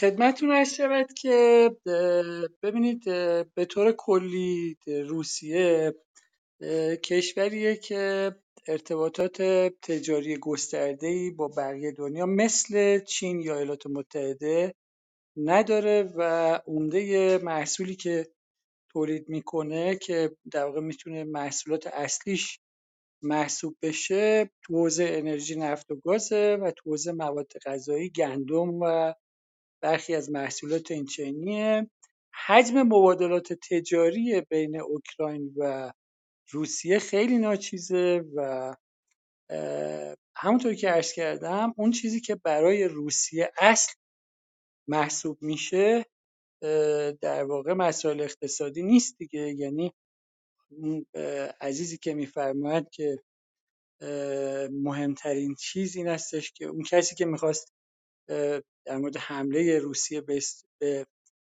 اوکراین تصمیم بگیره باید میزان فعالیت ها و ارتباطات اقتصادی رو در نظر می‌گرفت. اون کسی که داره این حرف رو می‌زنه در ذهن خودش اینطور تجسم می‌کنه که تصمیم گیری ها باید متأثر از امر اقتصادی باشند و من هم اینجوری فکر می‌کنم در حالی که خیلی از عزیزان و بزرگواران که در دنیا هستند اینجوری فکر نمی‌کنن و فکر کنن که مهم امر سیاسی است و هر تصمیمی که گرفتن حالا هر بلایی سر اقتصاد اومد یا هر مشکلی که برای فعالان اقتصادی نظام اقتصادی معیشت مردم نرخ بیکاری هر چی بر مشکلی پیش اومد مهم نیست. اون یه پیش میاد دیگه. و بنابراین ما الان در روسیه شاهد همین روی کرده هستیم. وقتی پوتین به اوکراین حمله می‌کنه اون چیزی که در اونجا دست بالا رو داره امر سیاسیه و اون گمان می‌کنه که مسلحت و منفعت کشور پیروی کردن از این امر سیاسیه. ما نمیگیم کدوم درسته یا کدوم غلطه. منتها دارم عرض می‌کنم که وقتی داریم راجع به تمایز امر سیاسی و امر اقتصادی صحبت می‌کنیم راجع به فهمی که اقتصاد سیاسی یا سیاست اقتصادی داریم راجبش صحبت می‌کنیم که این یکی از مباحثیه که در فصل یک کتاب هست و من سعی کردم که خیلی خلاصه اونو در این جلسه مطرح کنم این هستش که اون تفکر یا روی کردی که معتقد هستش که باید سیاست اقتصادی اعمال بشود به جای اقتصاد سیاسی. یعنی این سیاسته که اسب این سیاسته که باید سوار اسب اقتصاد باشه نه برعکس. اون تفکر می‌تونه از این کارا بکنه دیگه. یعنی وقتی که روسیه به اوکراین حمله می‌کنه خب طبیعتا یه سری فعالیت های تجاری بین حالا تجار معدودی که در روسیه هستن نسبت به بقیه جای دنیا و کشورهای دنیا مختل میشه. یعنی فعال به هر حال یه تحولی در نظام اقتصادی روسیه رخ میده و یه مشکلاتی به وجود میاد و خب این ملاحظات زیاد ظاهرا اهمیت نداره و اون چیزی که دست بالا رو داره اهداف سیاسی. این یه پاسخ من پاسخ دیگه من اینه که حجم مبادلات تجاری بین اوکراین و روسیه زیاد نبود. اما به هر حال اصلا هرچی هم که بود چون روسیه اصلا مستقل از اینکه حجم تجارت حجم فعالیت های تجاری بین روسیه و اوکراین چقدره از لحظه که روسیه حمله می‌کنه به اوکراین به هر حال این مشکلات بین خود روسیه و بقیه کشورهای دنیا به وجود میاد دیگه. فرقی نمی‌کنه که اوکراین یا بقیه کشور. کشورهای اروپایی که اونجا اقتصاد سوار اسب سیاسته خیلی با احتیاط عمل می‌کنن تا فعالیت های اقتصادی در کشورشون با, مواجه با مشکل مواجه نشه به خاطر انرژی دست به اثار را میرن به خاطر وابستگی به خدمتتون عرض شود که مثلا گندم یا چیزهای شبیه به این ممکنه که با احتیاط عمل بکنن برای اینکه اونجا اولویت اولویت اقتصادی است. یعنی یه, سیاستمدار نمی‌تونه یه شبه یه تصمیم بگیره که همه فعالیت های اقتصادی مختل بشود. مثلا شما در آلمان نمی‌تونید همچی کاری بکنید.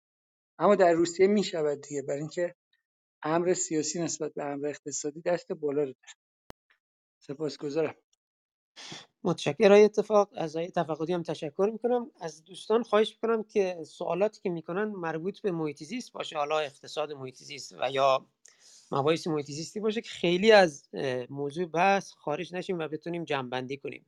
آقای دکتر از این توضیحی که آقا شهرام دادن من قانع شدم. واقعا درسته. اگر همینطور باشه یعنی میزان فعالیت های اقتصادی بین اوکراین و روسیه کم باشه خب معلومه اونایی که سیاست مدارن تصمیمشون میچربه. یعنی میرن اون کار انجام میدن. به حال من قانع شدم. دستون در نکنه. ممنونم. خواهش می‌کنم. متشکرم. آقای محمودی صحبت شما رو کوتاه میشنویم. ضمن که به خانم رحیمی هم خوش آمد میگیم که استیج تشریف آوردن. با سپاس از دانش و پژوهشی که انجام میشه و دوستان عزیز. من فقط برام مسئله این بودش که ما توی جز 6 تا کشوری هست 6 تا تمدنی هستیم که پایه‌گذاری که اینو دیگه مستندات هم پژوهشگران شرقی گفتن. ایده و فلسفه و مدیریت. ما ایران داشتیم آینه زربانی داشتیم آینه مهر داشتیم. 3000 4000 سال پیش. این دوست عزیزمون اصلا اون دفعه هم پیش این دفعه هم چیز انقدر همش روی فلسفه مدرنیته توجه می‌کنه. این به اونم توجه کنید دیگه. دکتر شروین وکیلی اگه پژوهشاشو بخونید و دنبال کنید که تو ایران هستش خیلی به ما کمک می‌کنه. این یک. دو ما الان مثلا با مدیریت مشارکتی توسعه پایداریه که تو ایران ما الان مشکل آب داریم اینا. انتظارم بر این بودش که این اقتصاد محیط روی این حوزه ها مثلا ببینم راهکار چیه چه برنامه دارید این ما توی جهان پس از کرونا هستیم جهان پس از کرونا. قبل از اینکه قبل از کرونا قدرت رو حوزه اقتصاد بود و الان قدرت رو حوزه نظامیگریه. الان طبقه برتر که قدرت سیاسی رو در اختیار تعیین می‌کنه اینا کوشش کردن که چون جامعه قدرت جهانی چند قطبی شده اینا دارن رقابت می‌کنن دیگه. اوکراین یه ابزاری است برای اینکه امتیاز بگیرن فشار بیارن به روسیه. روسیه و چین و نه یه قطبن یه سری قطب هستن دارن سعی می‌کنن کسایی که کشورهایی که قول رو مشروعیتی کمتر دارن و قدرتی کمتر دارن به عهده بگیرن. هیچ کدومشون هم اصلا به چیزای زیست محیطی توجه ندارن. حتی جنگ اوکراین چقدر آلودگی ایجاد کرده و هم جنگایی که در پیشه بود جنگای فرسایشی. من بس سوالم یعنی به طور مشخص اینه که به عنوان این چون که اندیشمند هستید اقتصاد سیاسی و سیاست اقتصادی الان توی ایران ما الان مشکل آب داریم گرونی تورم و بعد بحث این پسافا و زبالا اینا چه, راهکاری برای رهایی مسئله هستش؟ یعنی چه چه چیزی رو شما مطرح می‌کنید؟ امین. سپاس. متشکرم. آقای محمودی از طرح پرسشتون در رابطه با جلسه که گفتید اقتصاد اقتصاد محیط و اون انتظاری که داشتید ما جلساتمون همطور که عرض کردم 11 جلسه رو ترتیب دادیم که با هم دیگه قدم به قدم به مرحله‌ای برسیم که همگیمون در یک به قول معروف حداقل ها بتونیم تحلیل کنیم. چون که راحل ها رو اگه بخوایم به راحل درستی برسیم نیاز به پرسش درست داریم و اینکه چرایی ماجرا رو بیشتر درک کنیم. اون موقع می‌تونیم راه هایی بدیم که واقع بینانه تر باشه. و حالا این قسمتی بود که من خواستم اضافه کنم. آیا اتفاق صحبت شما رو میشنویم بله ممنون از در واقع پرسش های آقای محمودی عزیز بعد از آقای تفقدی عزیز ایشون این پرسش ها رو مطرح می‌کنن. ببینید اول بذارید به پرسش دوم و سومتون پاسخ بدم. وقتی که از یه نفر سوال می‌کنید که راهکار چیه اون فردی که داره این پاسخ و قرار است به شما بده باید با اتکای به یه نظریه ای بده.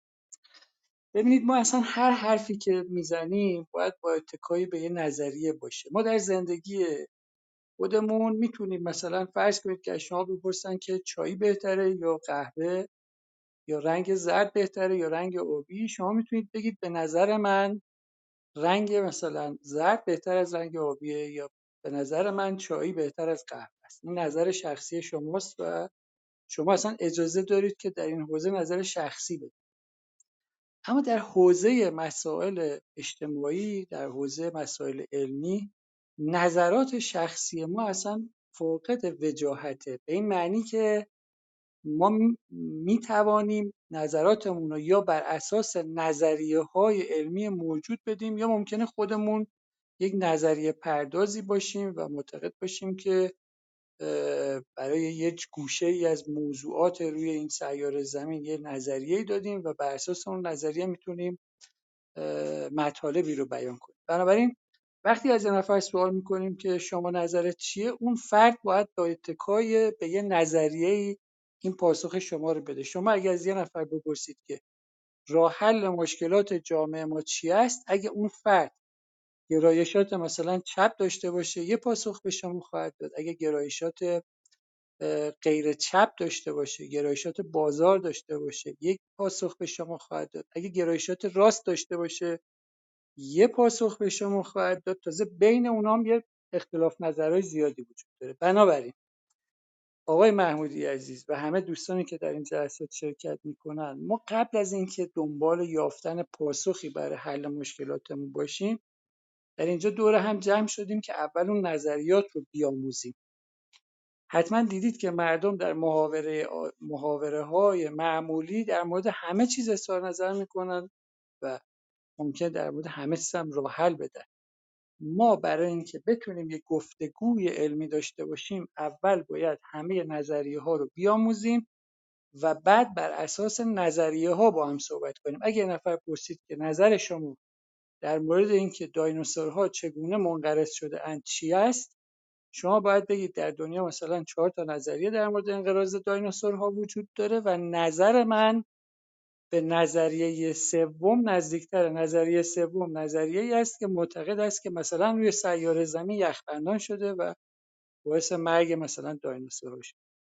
نمی‌تونید بگید که به نظر من مثلا دایناسورها مثلا تصمیم گرفتن دیگه مثلا خودکشی کنن رفتن خوابیدن و مثلا مردن. اینجا اینجا جاییه که نظر نظر شخصی ما از اعتبار کافی برخوردار نیست. سخن گفتن ما در فضای علمی باید با اتکا به نظریه ها باشه. در هر موردی در مورد مسائل اجتماعی در مورد روابط بین الملل در مورد مسائل محیط زیستی در همه جا ما باید بر اساس نظریه ها با همدیگه سخن بگیم.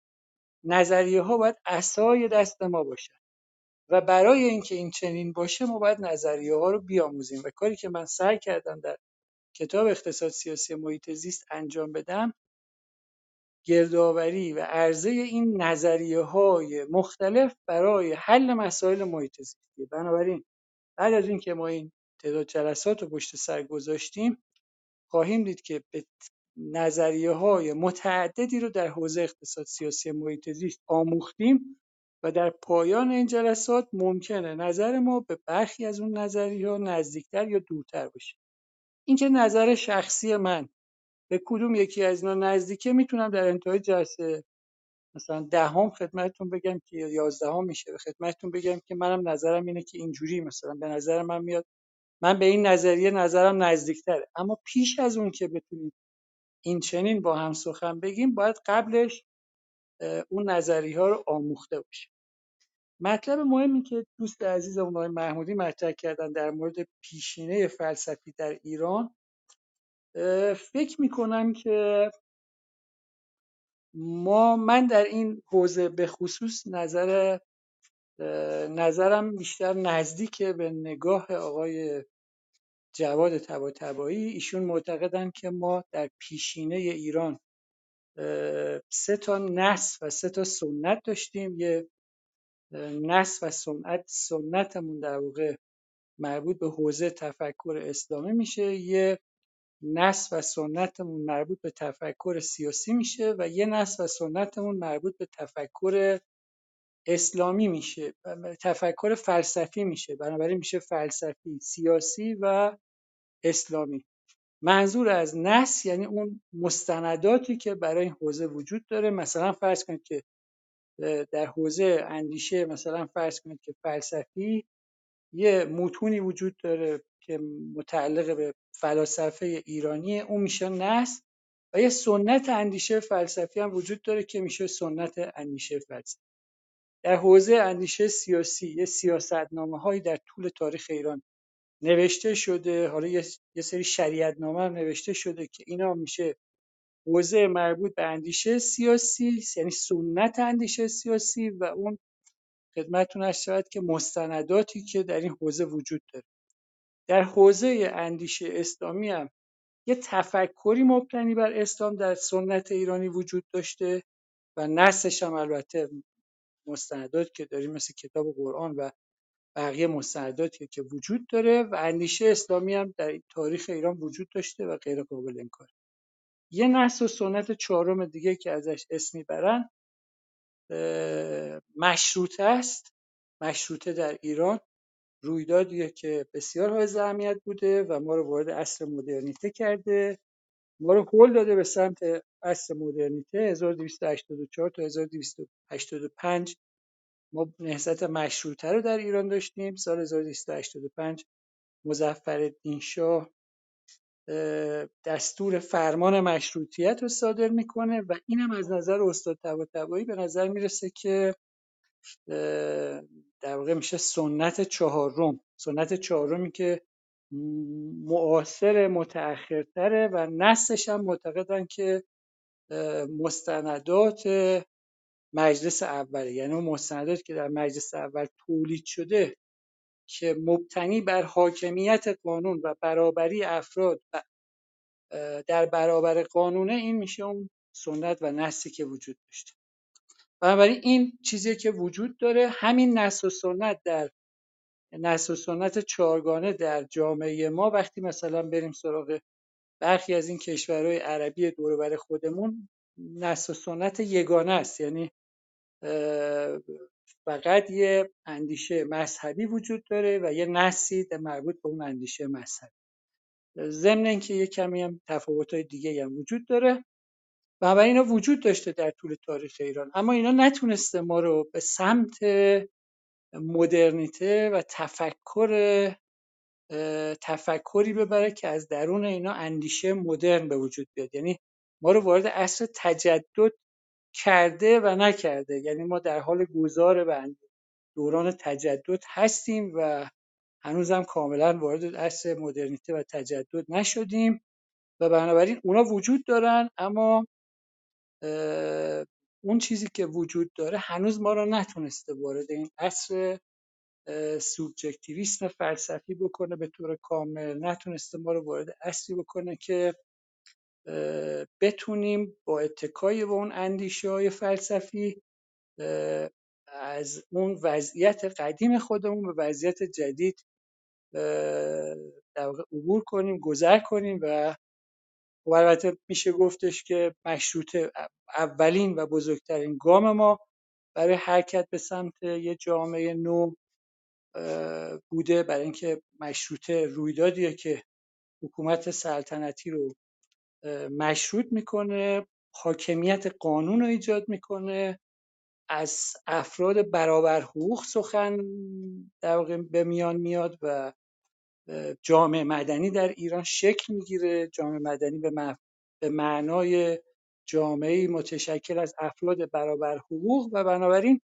ضمن اینکه می‌دونیم که در گذشته همونطور که آقای محمودی عزیز فرمودن چیزهای مهمی در تاریخ کشورمون داشتیم اما همون چیزهای مهم بنا به دلایلی که از حوصله این جلسه بی تردید خارجه ما رو نتونسته به سمت مدرنیته رهنمون کنه و ما هنوز کاملا نمی‌تونیم یه جامعه مدرنی تلقی بشیم که مدرنیته درش تحقق پیدا کرده و تجدد درش تحقق پیدا کرده و این نگاه نگاه و عرض بنده است. ممنونم. متشکرم های محمودی از طرح پرسشتون و تشکر های اتفاق از پاسختون. خانم رحیمی شما رو میشتویم در خدمتتونیم سلام شب همگی به خیر باشه. مرسی آقای هیدری از اینکه منو به stage دعوت کردین. همونطور که خودتون فکر متوجه شدین من دیر وارد room شدم و متاسفانه بحث اصلی رو از دست دادم. ولی یعنی اتفاقی من کلا اومدم Clubhouse امشب و دیدم که عنوان اتاق رو که دیدم بلافاصله وارد شدم. حتما باید دو جلسه قبلی رو که گویا دو جلسه در جلسه امروز و جلسه قبلی بوده رو گوش بدم و از جلسات بعدی حتما بدونم چه ساعتی این روم برگزار میشه و توش شرکت بکنم و به نظر من این بحث های میان رشته ای که اتفاق میفته بسیار مهمه مخصوصا که این روم فکر می‌کنم که حالت کارگاه و دوره آموزشی داره که به شدت هم برای حداقل برای خود من خیلی مورد نیاز هست. چون من فکر می‌کنم که ما خیلی وقتا توی تحلیل هامون تو حوزه محیط زیست دچار تکبودی هستیم. بیشتر حالا ممکنه مسائل تخصصی خود محیط زیست رو در نظر بگیریم. خیلی موارد مربوط به بحثایی که مربوط به علوم سیاسی میشه یا بحثایی که مربوط به علوم اقتصادی میشه رو توی اون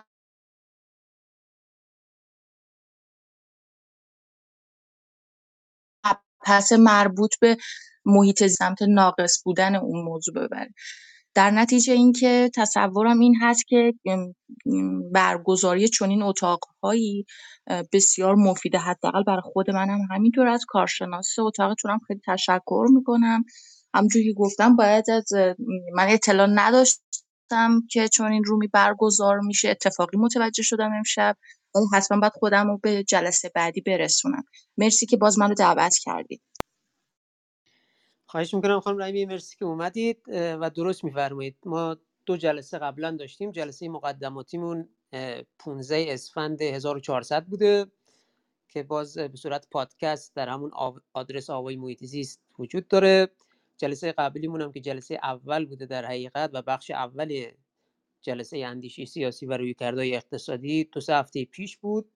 هشت مرداد شنبه هشت مرداد که بازم به صورت پادکست هست. جلسه امروز هم به صورت پادکست در همون حالا Google Podcast یا Castbox که من لینکشو بالا گذاشتم آپلود خواهد شد. جلسات دیگه هم همگی شنبه ها ساعت 23 خواهد بود اما در تاریخ های متفاوت که خب اون اطلاعیهش هم در کانال تلگرامی انجمن دانشگاه صنعتی شریف سوتا وجود داره. همین که باز در کانال تلگرامی آوای محیط زیست هم وجود هست الان. برای شما هم میفرستم خانم رحیمی که اگر تمایل داشتید با دیگر همکاران و علاقمندان محیط زیست به اشتراک بگذارید.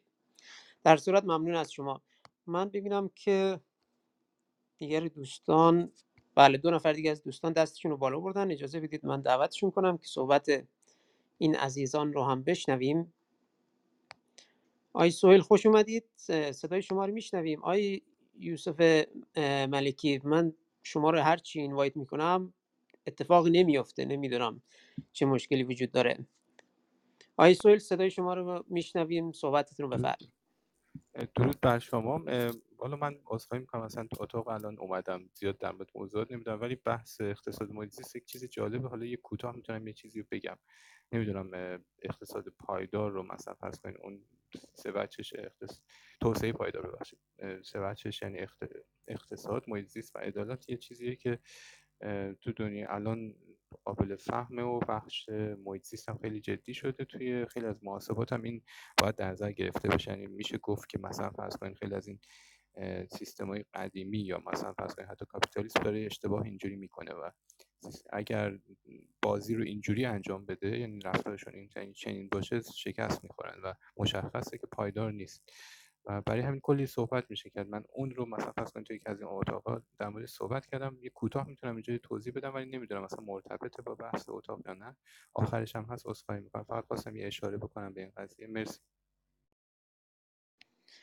خواهش می‌کنم آقای اسماعیل متشکر بحث ما در رابطه با محیط زیست و اقتصاد است. البته به اون مباحث هم خواهیم رسید. حالا یه جلسه مشخصی هم در رابطه با توسعه پایدار فکر می‌کنم حدودا دو سه ماه دیگه داریم. تاریخ دقیقش حضور ذهن ندارم. اما مرسی که این صحبت رو ایراد فرمودید و متشکر اجازه بدید دو نفر دیگه از دوستان هم دستشون رو بالا بردن. من دعوتشون کنم. آی مومنی و آی ملکی من هر دو عزیز رو دعوت می‌کنم ولی بعضی بله آی, آی مومنی در خدمتتون هستیم. صدای شما رو میشنویم. سلام خدمت دوستان و شما آقای هیدری و جناب آقای اتفاق. و خیلی ممنون بابت این روم خوبتون و من همیشه از صحبت های آقای اتفاق استفاده می‌کنم و یاد می‌گیرم. فقط یه, یه سوال دارم از آقای اتفاق مونم در مورد سیاست و محیط زیست هست. یعنی خب حالا چون بحث اتاقم بیشتر روی میگه که بحث اقتصادم باشه اینی که ما سیاستمون اگر تعریف درستی از محیط زیست ندونه این خودش باعث میشه که مشکلاتی برای محیط زیست ما داشته باشه. و چرا باعث میشه مشکلاتی برای محیط زیست ما ایجاد کنه؟ چرا؟ چون به سمت اقتصادی کردن محیط زیست اگر این روی کرد پیش بره مشکلات عدیده ای که همین الان خیلی هاشون گریبان ایران رو گرفته و خواهیم داشت. به فرض مثال ما بیایم محیط زیست رو با یک ترم اقتصادی بسنجیم. البته من موافق این موضوع هستم که در نهایت باید یک معیار سنجشی برای ما وجود داشته باشه. ولی خب این نوع معیاره خیلی اهمیت پیدا می‌کنه. به فرض مثال ما اگر بیایم یک ارزش گذاری کنیم برای محیط زیست فلان درخت رو یه قیمتی براش ارزش گذاری کنیم. مثلا برگردیم بگیم حالا مثلا یه فلان درخت رو ما داریم این میشه 100 هزار تومن یا فلان مرتع داریم فلان چیز رو داریم علوفش رو بیایم برداشت اقتصادی کنیم بگیم به فرض مثال حالا این علوفه این خود ذات علوفه مثلا بشه دویست هزار تومن این نوع اقتصادی کردن چون معیار پایدار نه اینکه بگم معیار پایدار حالا شاید این حرفم زیاد درست نباشه چون معیار درستی برای اقتصادی کردن محیط زیست به وجود نمیاره باعث توجیه پذیری تخریب محیط زیست میشه. من چرا این صحبت می‌کنم؟ چون تو پروسه های بعضی از پروسه های ارزیابی مخصوصا توی پروژه های بزرگ قرار داشتم و به فرض مثال صدی که قرار بوده ساخته بشه یا همین میان کاله خودمون پتروشیمی که قرار بوده ساخته بشه توجیه پذیری که بعضی وقتا حتی توی گزارش های ارزیابی هست همین نوع اقتصادی کردن هست. میان برمیگردن برای مثلا صد میان برمیگردن میگن آقا این فلان درخت و ما داریم تعداد درختان این منطقه مثلا هزار تاست پس هر کدوم از این درختها بیام انقدر ارزش اقتصادی قائل بشیم. و در نهایت یه ضرب تقسیمی که انجام میشه به این نتیجه می‌رسن که آقا بازدهی این پروژه‌ای که مثلا صدی که قراره ساخته بشه میشه مثلا دو هزار تومان ولی کل هزینه هایی که این ارزش گذاری که برای محیط زیست منطقه وجود داره از مراتع بگیریم تا درخت بگیریم این میشه مثلا 1500 تومان 500 تومان این وسط سود هست. می‌خوام نمونه مثال عینیش هم همین مثالی هست که جناب آقای کلانتری اومدن بیان کردن. گفتن حالا کل میان کال علوفه و مولوفه و محیط زیست و این انقدر انقدر میشه انقدر ولی خود این طرحی که پتروشیمی که قرار ساخته بشه انقدر ارزش داره. پس به صرفه هست که ما بیام این پتروشیمی رو بسازیم.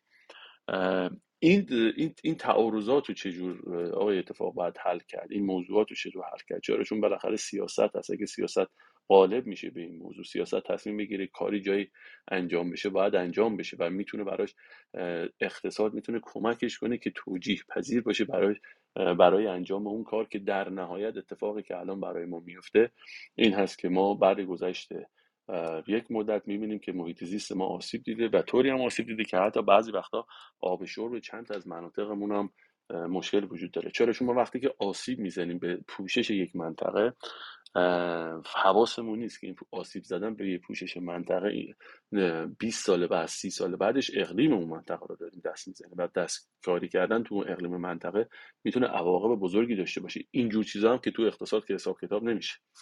من اگه این تعارضات رو بگیم ما چجوری باید حلش کنیم ممنونتون میشم. متشکرم. های مؤمنی طرح مهمی بود. من قبل از این که اتفاق پرس... به پرسش شما پاسخ بدن بگم که شنبه هفته آینده پنجم شهریور جلسه سوم مخاط بود مصادف با 27 آگوست ساعت 23 به وقت ایران و موضوع هم در رابطه با پیدایش اقتصاد محیط و اقتصاد سیاسی کربن محور هست که احتمالا به صورت خیلی دقیقتر و عمیقتری به صحبت های به پرسش های مؤمنی که مطرح کردن بپردازیم. و ما اتفاق پاسخ شما رو میشنویم.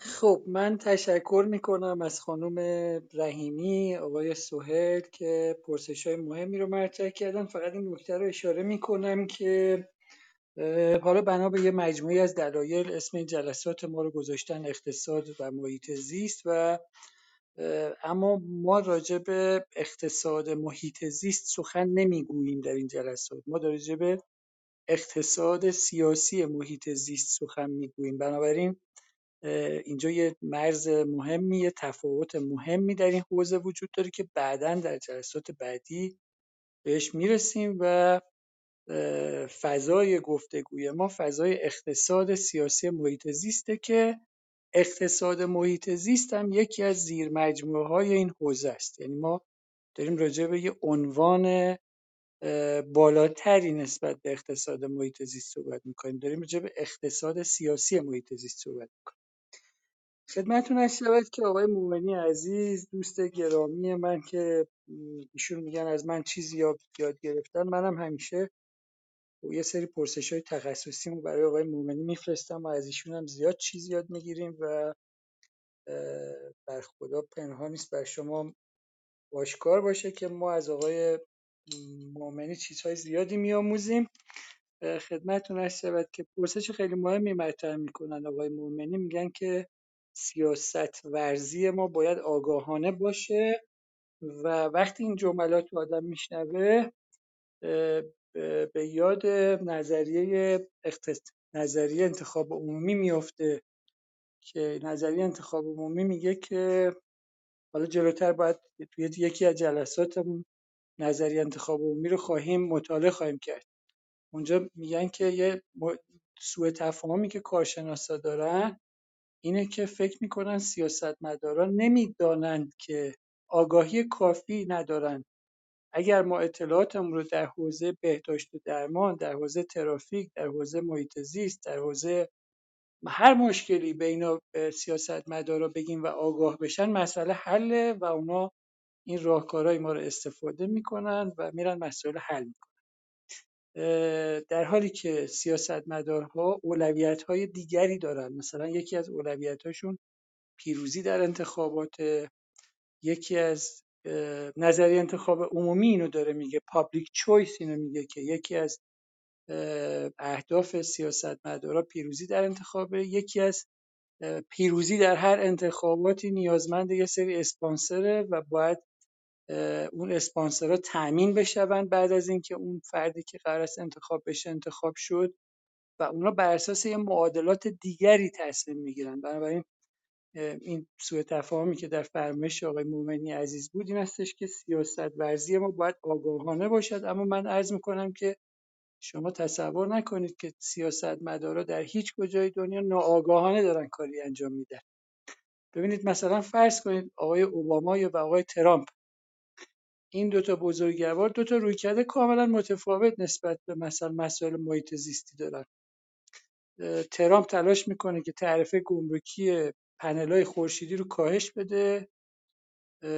اوباما تلاش می‌کنه که تعرفه گمرکی پنلای خورشیدی رو وارداتش رو کاهش بده. ترامپ 25 درصد افزایشش میده.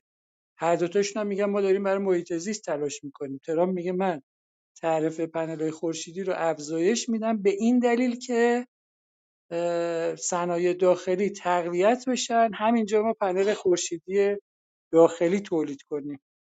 اوباما میگه که دیر میشه برای این کار تا ما بیایم صنایع داخلیمون رو ایجاد بکنیم. از پروژه مثلا محدود کردن گرمایش زمین عقب میافتیم و بهتر که مطابق قوانین مثلا تجارت آزاد عمل بکنیم و واردات پنل خورشیدی تعرفش کاهش پیدا کنه. خب هر دوتا هم دارن زیر پرچم محیط زیست این صحبت رو می‌کنن. اما بی تردید هر دوتاشون ملاحظات دیگه ای رو دارن که ممکنه در مخیله ما نگنجه. بنابراین این یه مطلب اینکه تصور کنیم سیاستمدارها نمی‌دانند آگاهی کافی ندارن اشتباه بزرگی. اون کافی آگاهی غالبا آگاهی کافی دارن. و می‌دانند که مثلا اگر برن در مثلا میانکاره پتروشیمی ایجاد بکنن چه می‌شود؟ شما فکر کنید که اطلاعات محیط زیستی ندارن اما به راحتی می‌تونن این اطلاعات محیط زیستی رو به دست بیارن. یه مطلب دیگه که آقای مومنی مطرح می‌کنن مثلا محاسبه اقتصادی محیط زیستی مثل اینکه مثلا بگیم ما می‌خوایم اینجا در این منطقه مثلا یه کارخونه فولاد یا یه کارخونه پتروشیمی درست کنیم. بعد مثلا اینجا صد اصل درخت وجود داره. هر هر درختی مثلا به قول آقای مؤمنی ده دلار 100 دلار قیمتشه. خب اگه این 100 تا رو ببریم مثلا ده هزار دلار سه هزار دلار هزار دلار مثلا درخت بریدیم. اینا همون تفکر نسل یک محیط زیستیه که من عرض کردم. یعنی در اون تفکر نسل یک محیط زیستی ما عناصر طبیعی رو جدای از هم میپنداریم. فکر می‌کنیم که اگه 100 تا درخت رو ببریم 100 تا ده دلار مثلا تغییر 100 تا ده دلار مثلا از بین بردیم. عوضش یه جای دیگه اون کارخونه که قرار است بشه به ما سود میده و ما نمی‌تونیم در نسل یک رابطه بین این 100 تا درختی که قرار بریده بشود و با کل محیط زیست بفهمیم.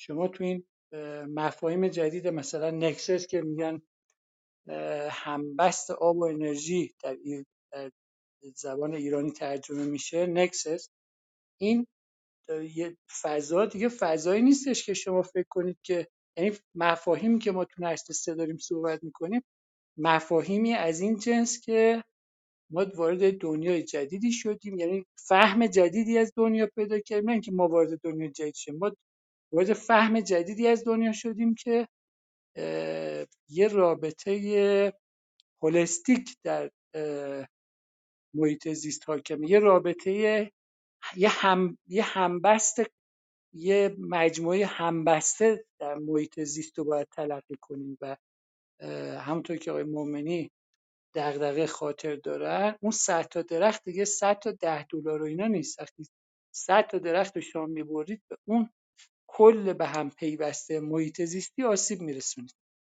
مگر اینکه بنا به مجموعی از ملاحظات شما به این نتیجه برسید که ناگزیری مثلا یه جایی محیط زیست رو تخریب کنیم راه حلش هم این نیست که بگیم خب حالا 100 تا 10 دلار اینجا ضرر کردیم بریم یه جای دیگه مثلا به جای این 100 تا 10 دلار یه محصولی تولید کنیم مثلا خودرویی تولید کنیم که هر کدوم هزار دلار میارزه. یا گرانول مثلا سولفور توی این پتروشیمی تولید کنیم که عوضش خیلی مثلا ارزش اقتصادی داره.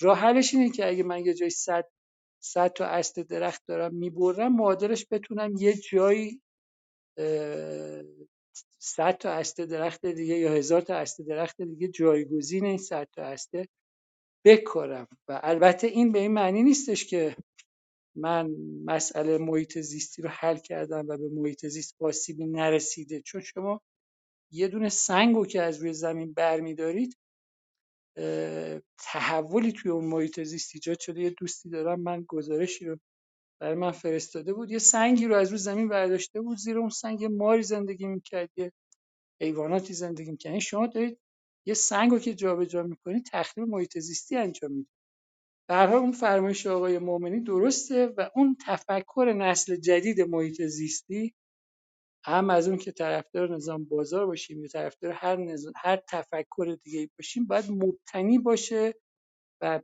گفتگو در نسل سه نسل جدید محیط زیستی. ما باید محیط زیست رو یک کل به هم پیوسته تلقی کنیم که هر آسیبی بخوایم به هر کدوم از اجزای این محیط زیست برسونیم یا تغییری بدیم داریم به اون کل آسیب میرسونیم و نمی‌تونیم تخریب یه درخت رو با مثلا یه اسکناس یه دلاری یا ده دلاری مقایسه کنیم.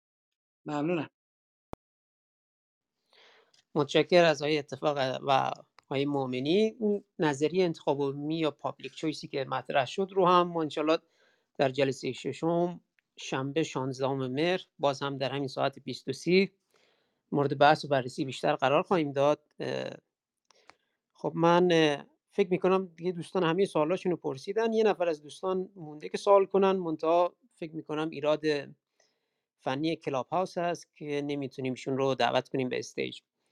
در هر صورت صحبت پایانی رو میشنویم هم از اتفاق و بعد خانم رحیمی و بعدش هم من مجددا میکروفونم رو باز خواهم کرد و خدافزی خواهم کرد. آقای اتفاق صحبت پایینی شما و بعدش هم خانم رحیمی صحبت شما رو میشنویم.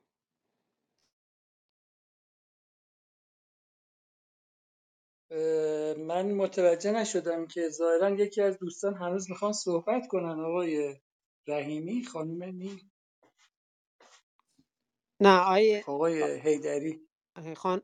خانم رحیمی هم در استیج تشریف دارن و صحبت پایانی هر دو عزیز رو میشنویم ما. حالا شما می‌خواید اول صحبت کنید اگه اجازه بدید که خانم خانم رحیمی مسئلهشون رو مطرح کنن که منم اگه لازم شد فرمایش ایشون پاسخ بدم و بعد در انتها دیگه شما جلسه رو خاتمه بدید. متشکرم.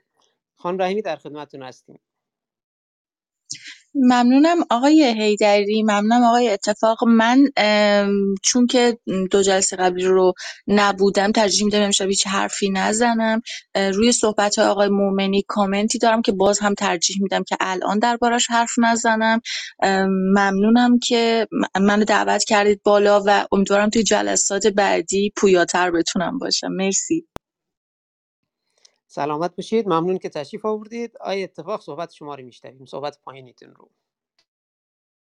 منم سپاسگزارم از همه دوستان عزیزی که در این جلسه همراه ما بودند و ما اینجا دور هم جمع شدیم که از همدیگر بیاموزیم و من همچنان معتقدم که و تاکید می‌کنم در همه جلساتی که داریم پیش از اون که نسبت به نظریه های مختلف در حوزه های حوزه مورد بحثمون آگاهی پیدا نکردیم در بیان نظراتمون تعجیل نکنیم. یعنی اول باید بدانیم که چه نظریه هایی در دنیا برای پاسخ دادن یه پدیده واحد وجود داره و بعد به اتکای اون سخن بگیم و به نظرم میاد که راه طولانی در پیش داریم تا اول به این نظریه ها آگاهی پیدا کنیم و بعد بیایم سر وقت اینکه حالا به یه مسئله خاص و مشخص برسیم. مثل بحث که دوست عزیزمون مطرح کردن آقای سوهل که مثلا نظام سرمایه‌داری خوب است یا بد است یا هر چیزی شبیه به این بنابراین من فکر کنم خیلی زوده. اول باید خیلی از تعاریف و مفاهیم و اینا رو باش آشنا بشیم نظریه های زیادی رو بدونیم و بعد بریم سر وقت اینکه مسئله ای رو بخوایم در واقع پاسخ قطعی بهش دست پیدا کنیم.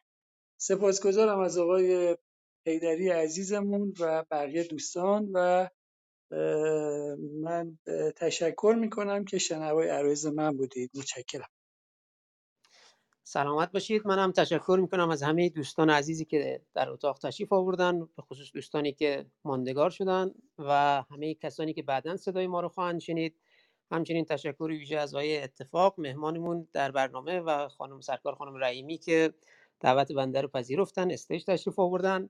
جلسه بعدی ما هفته آینده است شنبه پنجم شهریور ساعت 23 به وقت ایران در رابطه با پیدایش اقتصاد محیط زیست و اقتصاد سیاسی کربن محور صحبت خواهیم کرد. تمامی اطلاعی- اطلاعیه مربوط به تمامی جلسات آتی در کانال تلگرامی که بالا pin شده موجود هست و همینطور که اول جلسه عرض کردم همه این جلسات جلسه مقدماتی جلسه اول جلسه دوم که این جلسه بود و جلسات آتی همه به صورت پادکست در فضای مجازی به آدرس آوای محیط زیست موجود است. ضمن تشکر مجدد از همه دوستان برای همگی سلامتی و آرزوی موفقیت دارم و با آرزوی خوشروزی برای همه ایرانیان در هر جای ایران هر جای کره زمین که هستند. با تشکر تا هفته بعدی خدا نگهدار.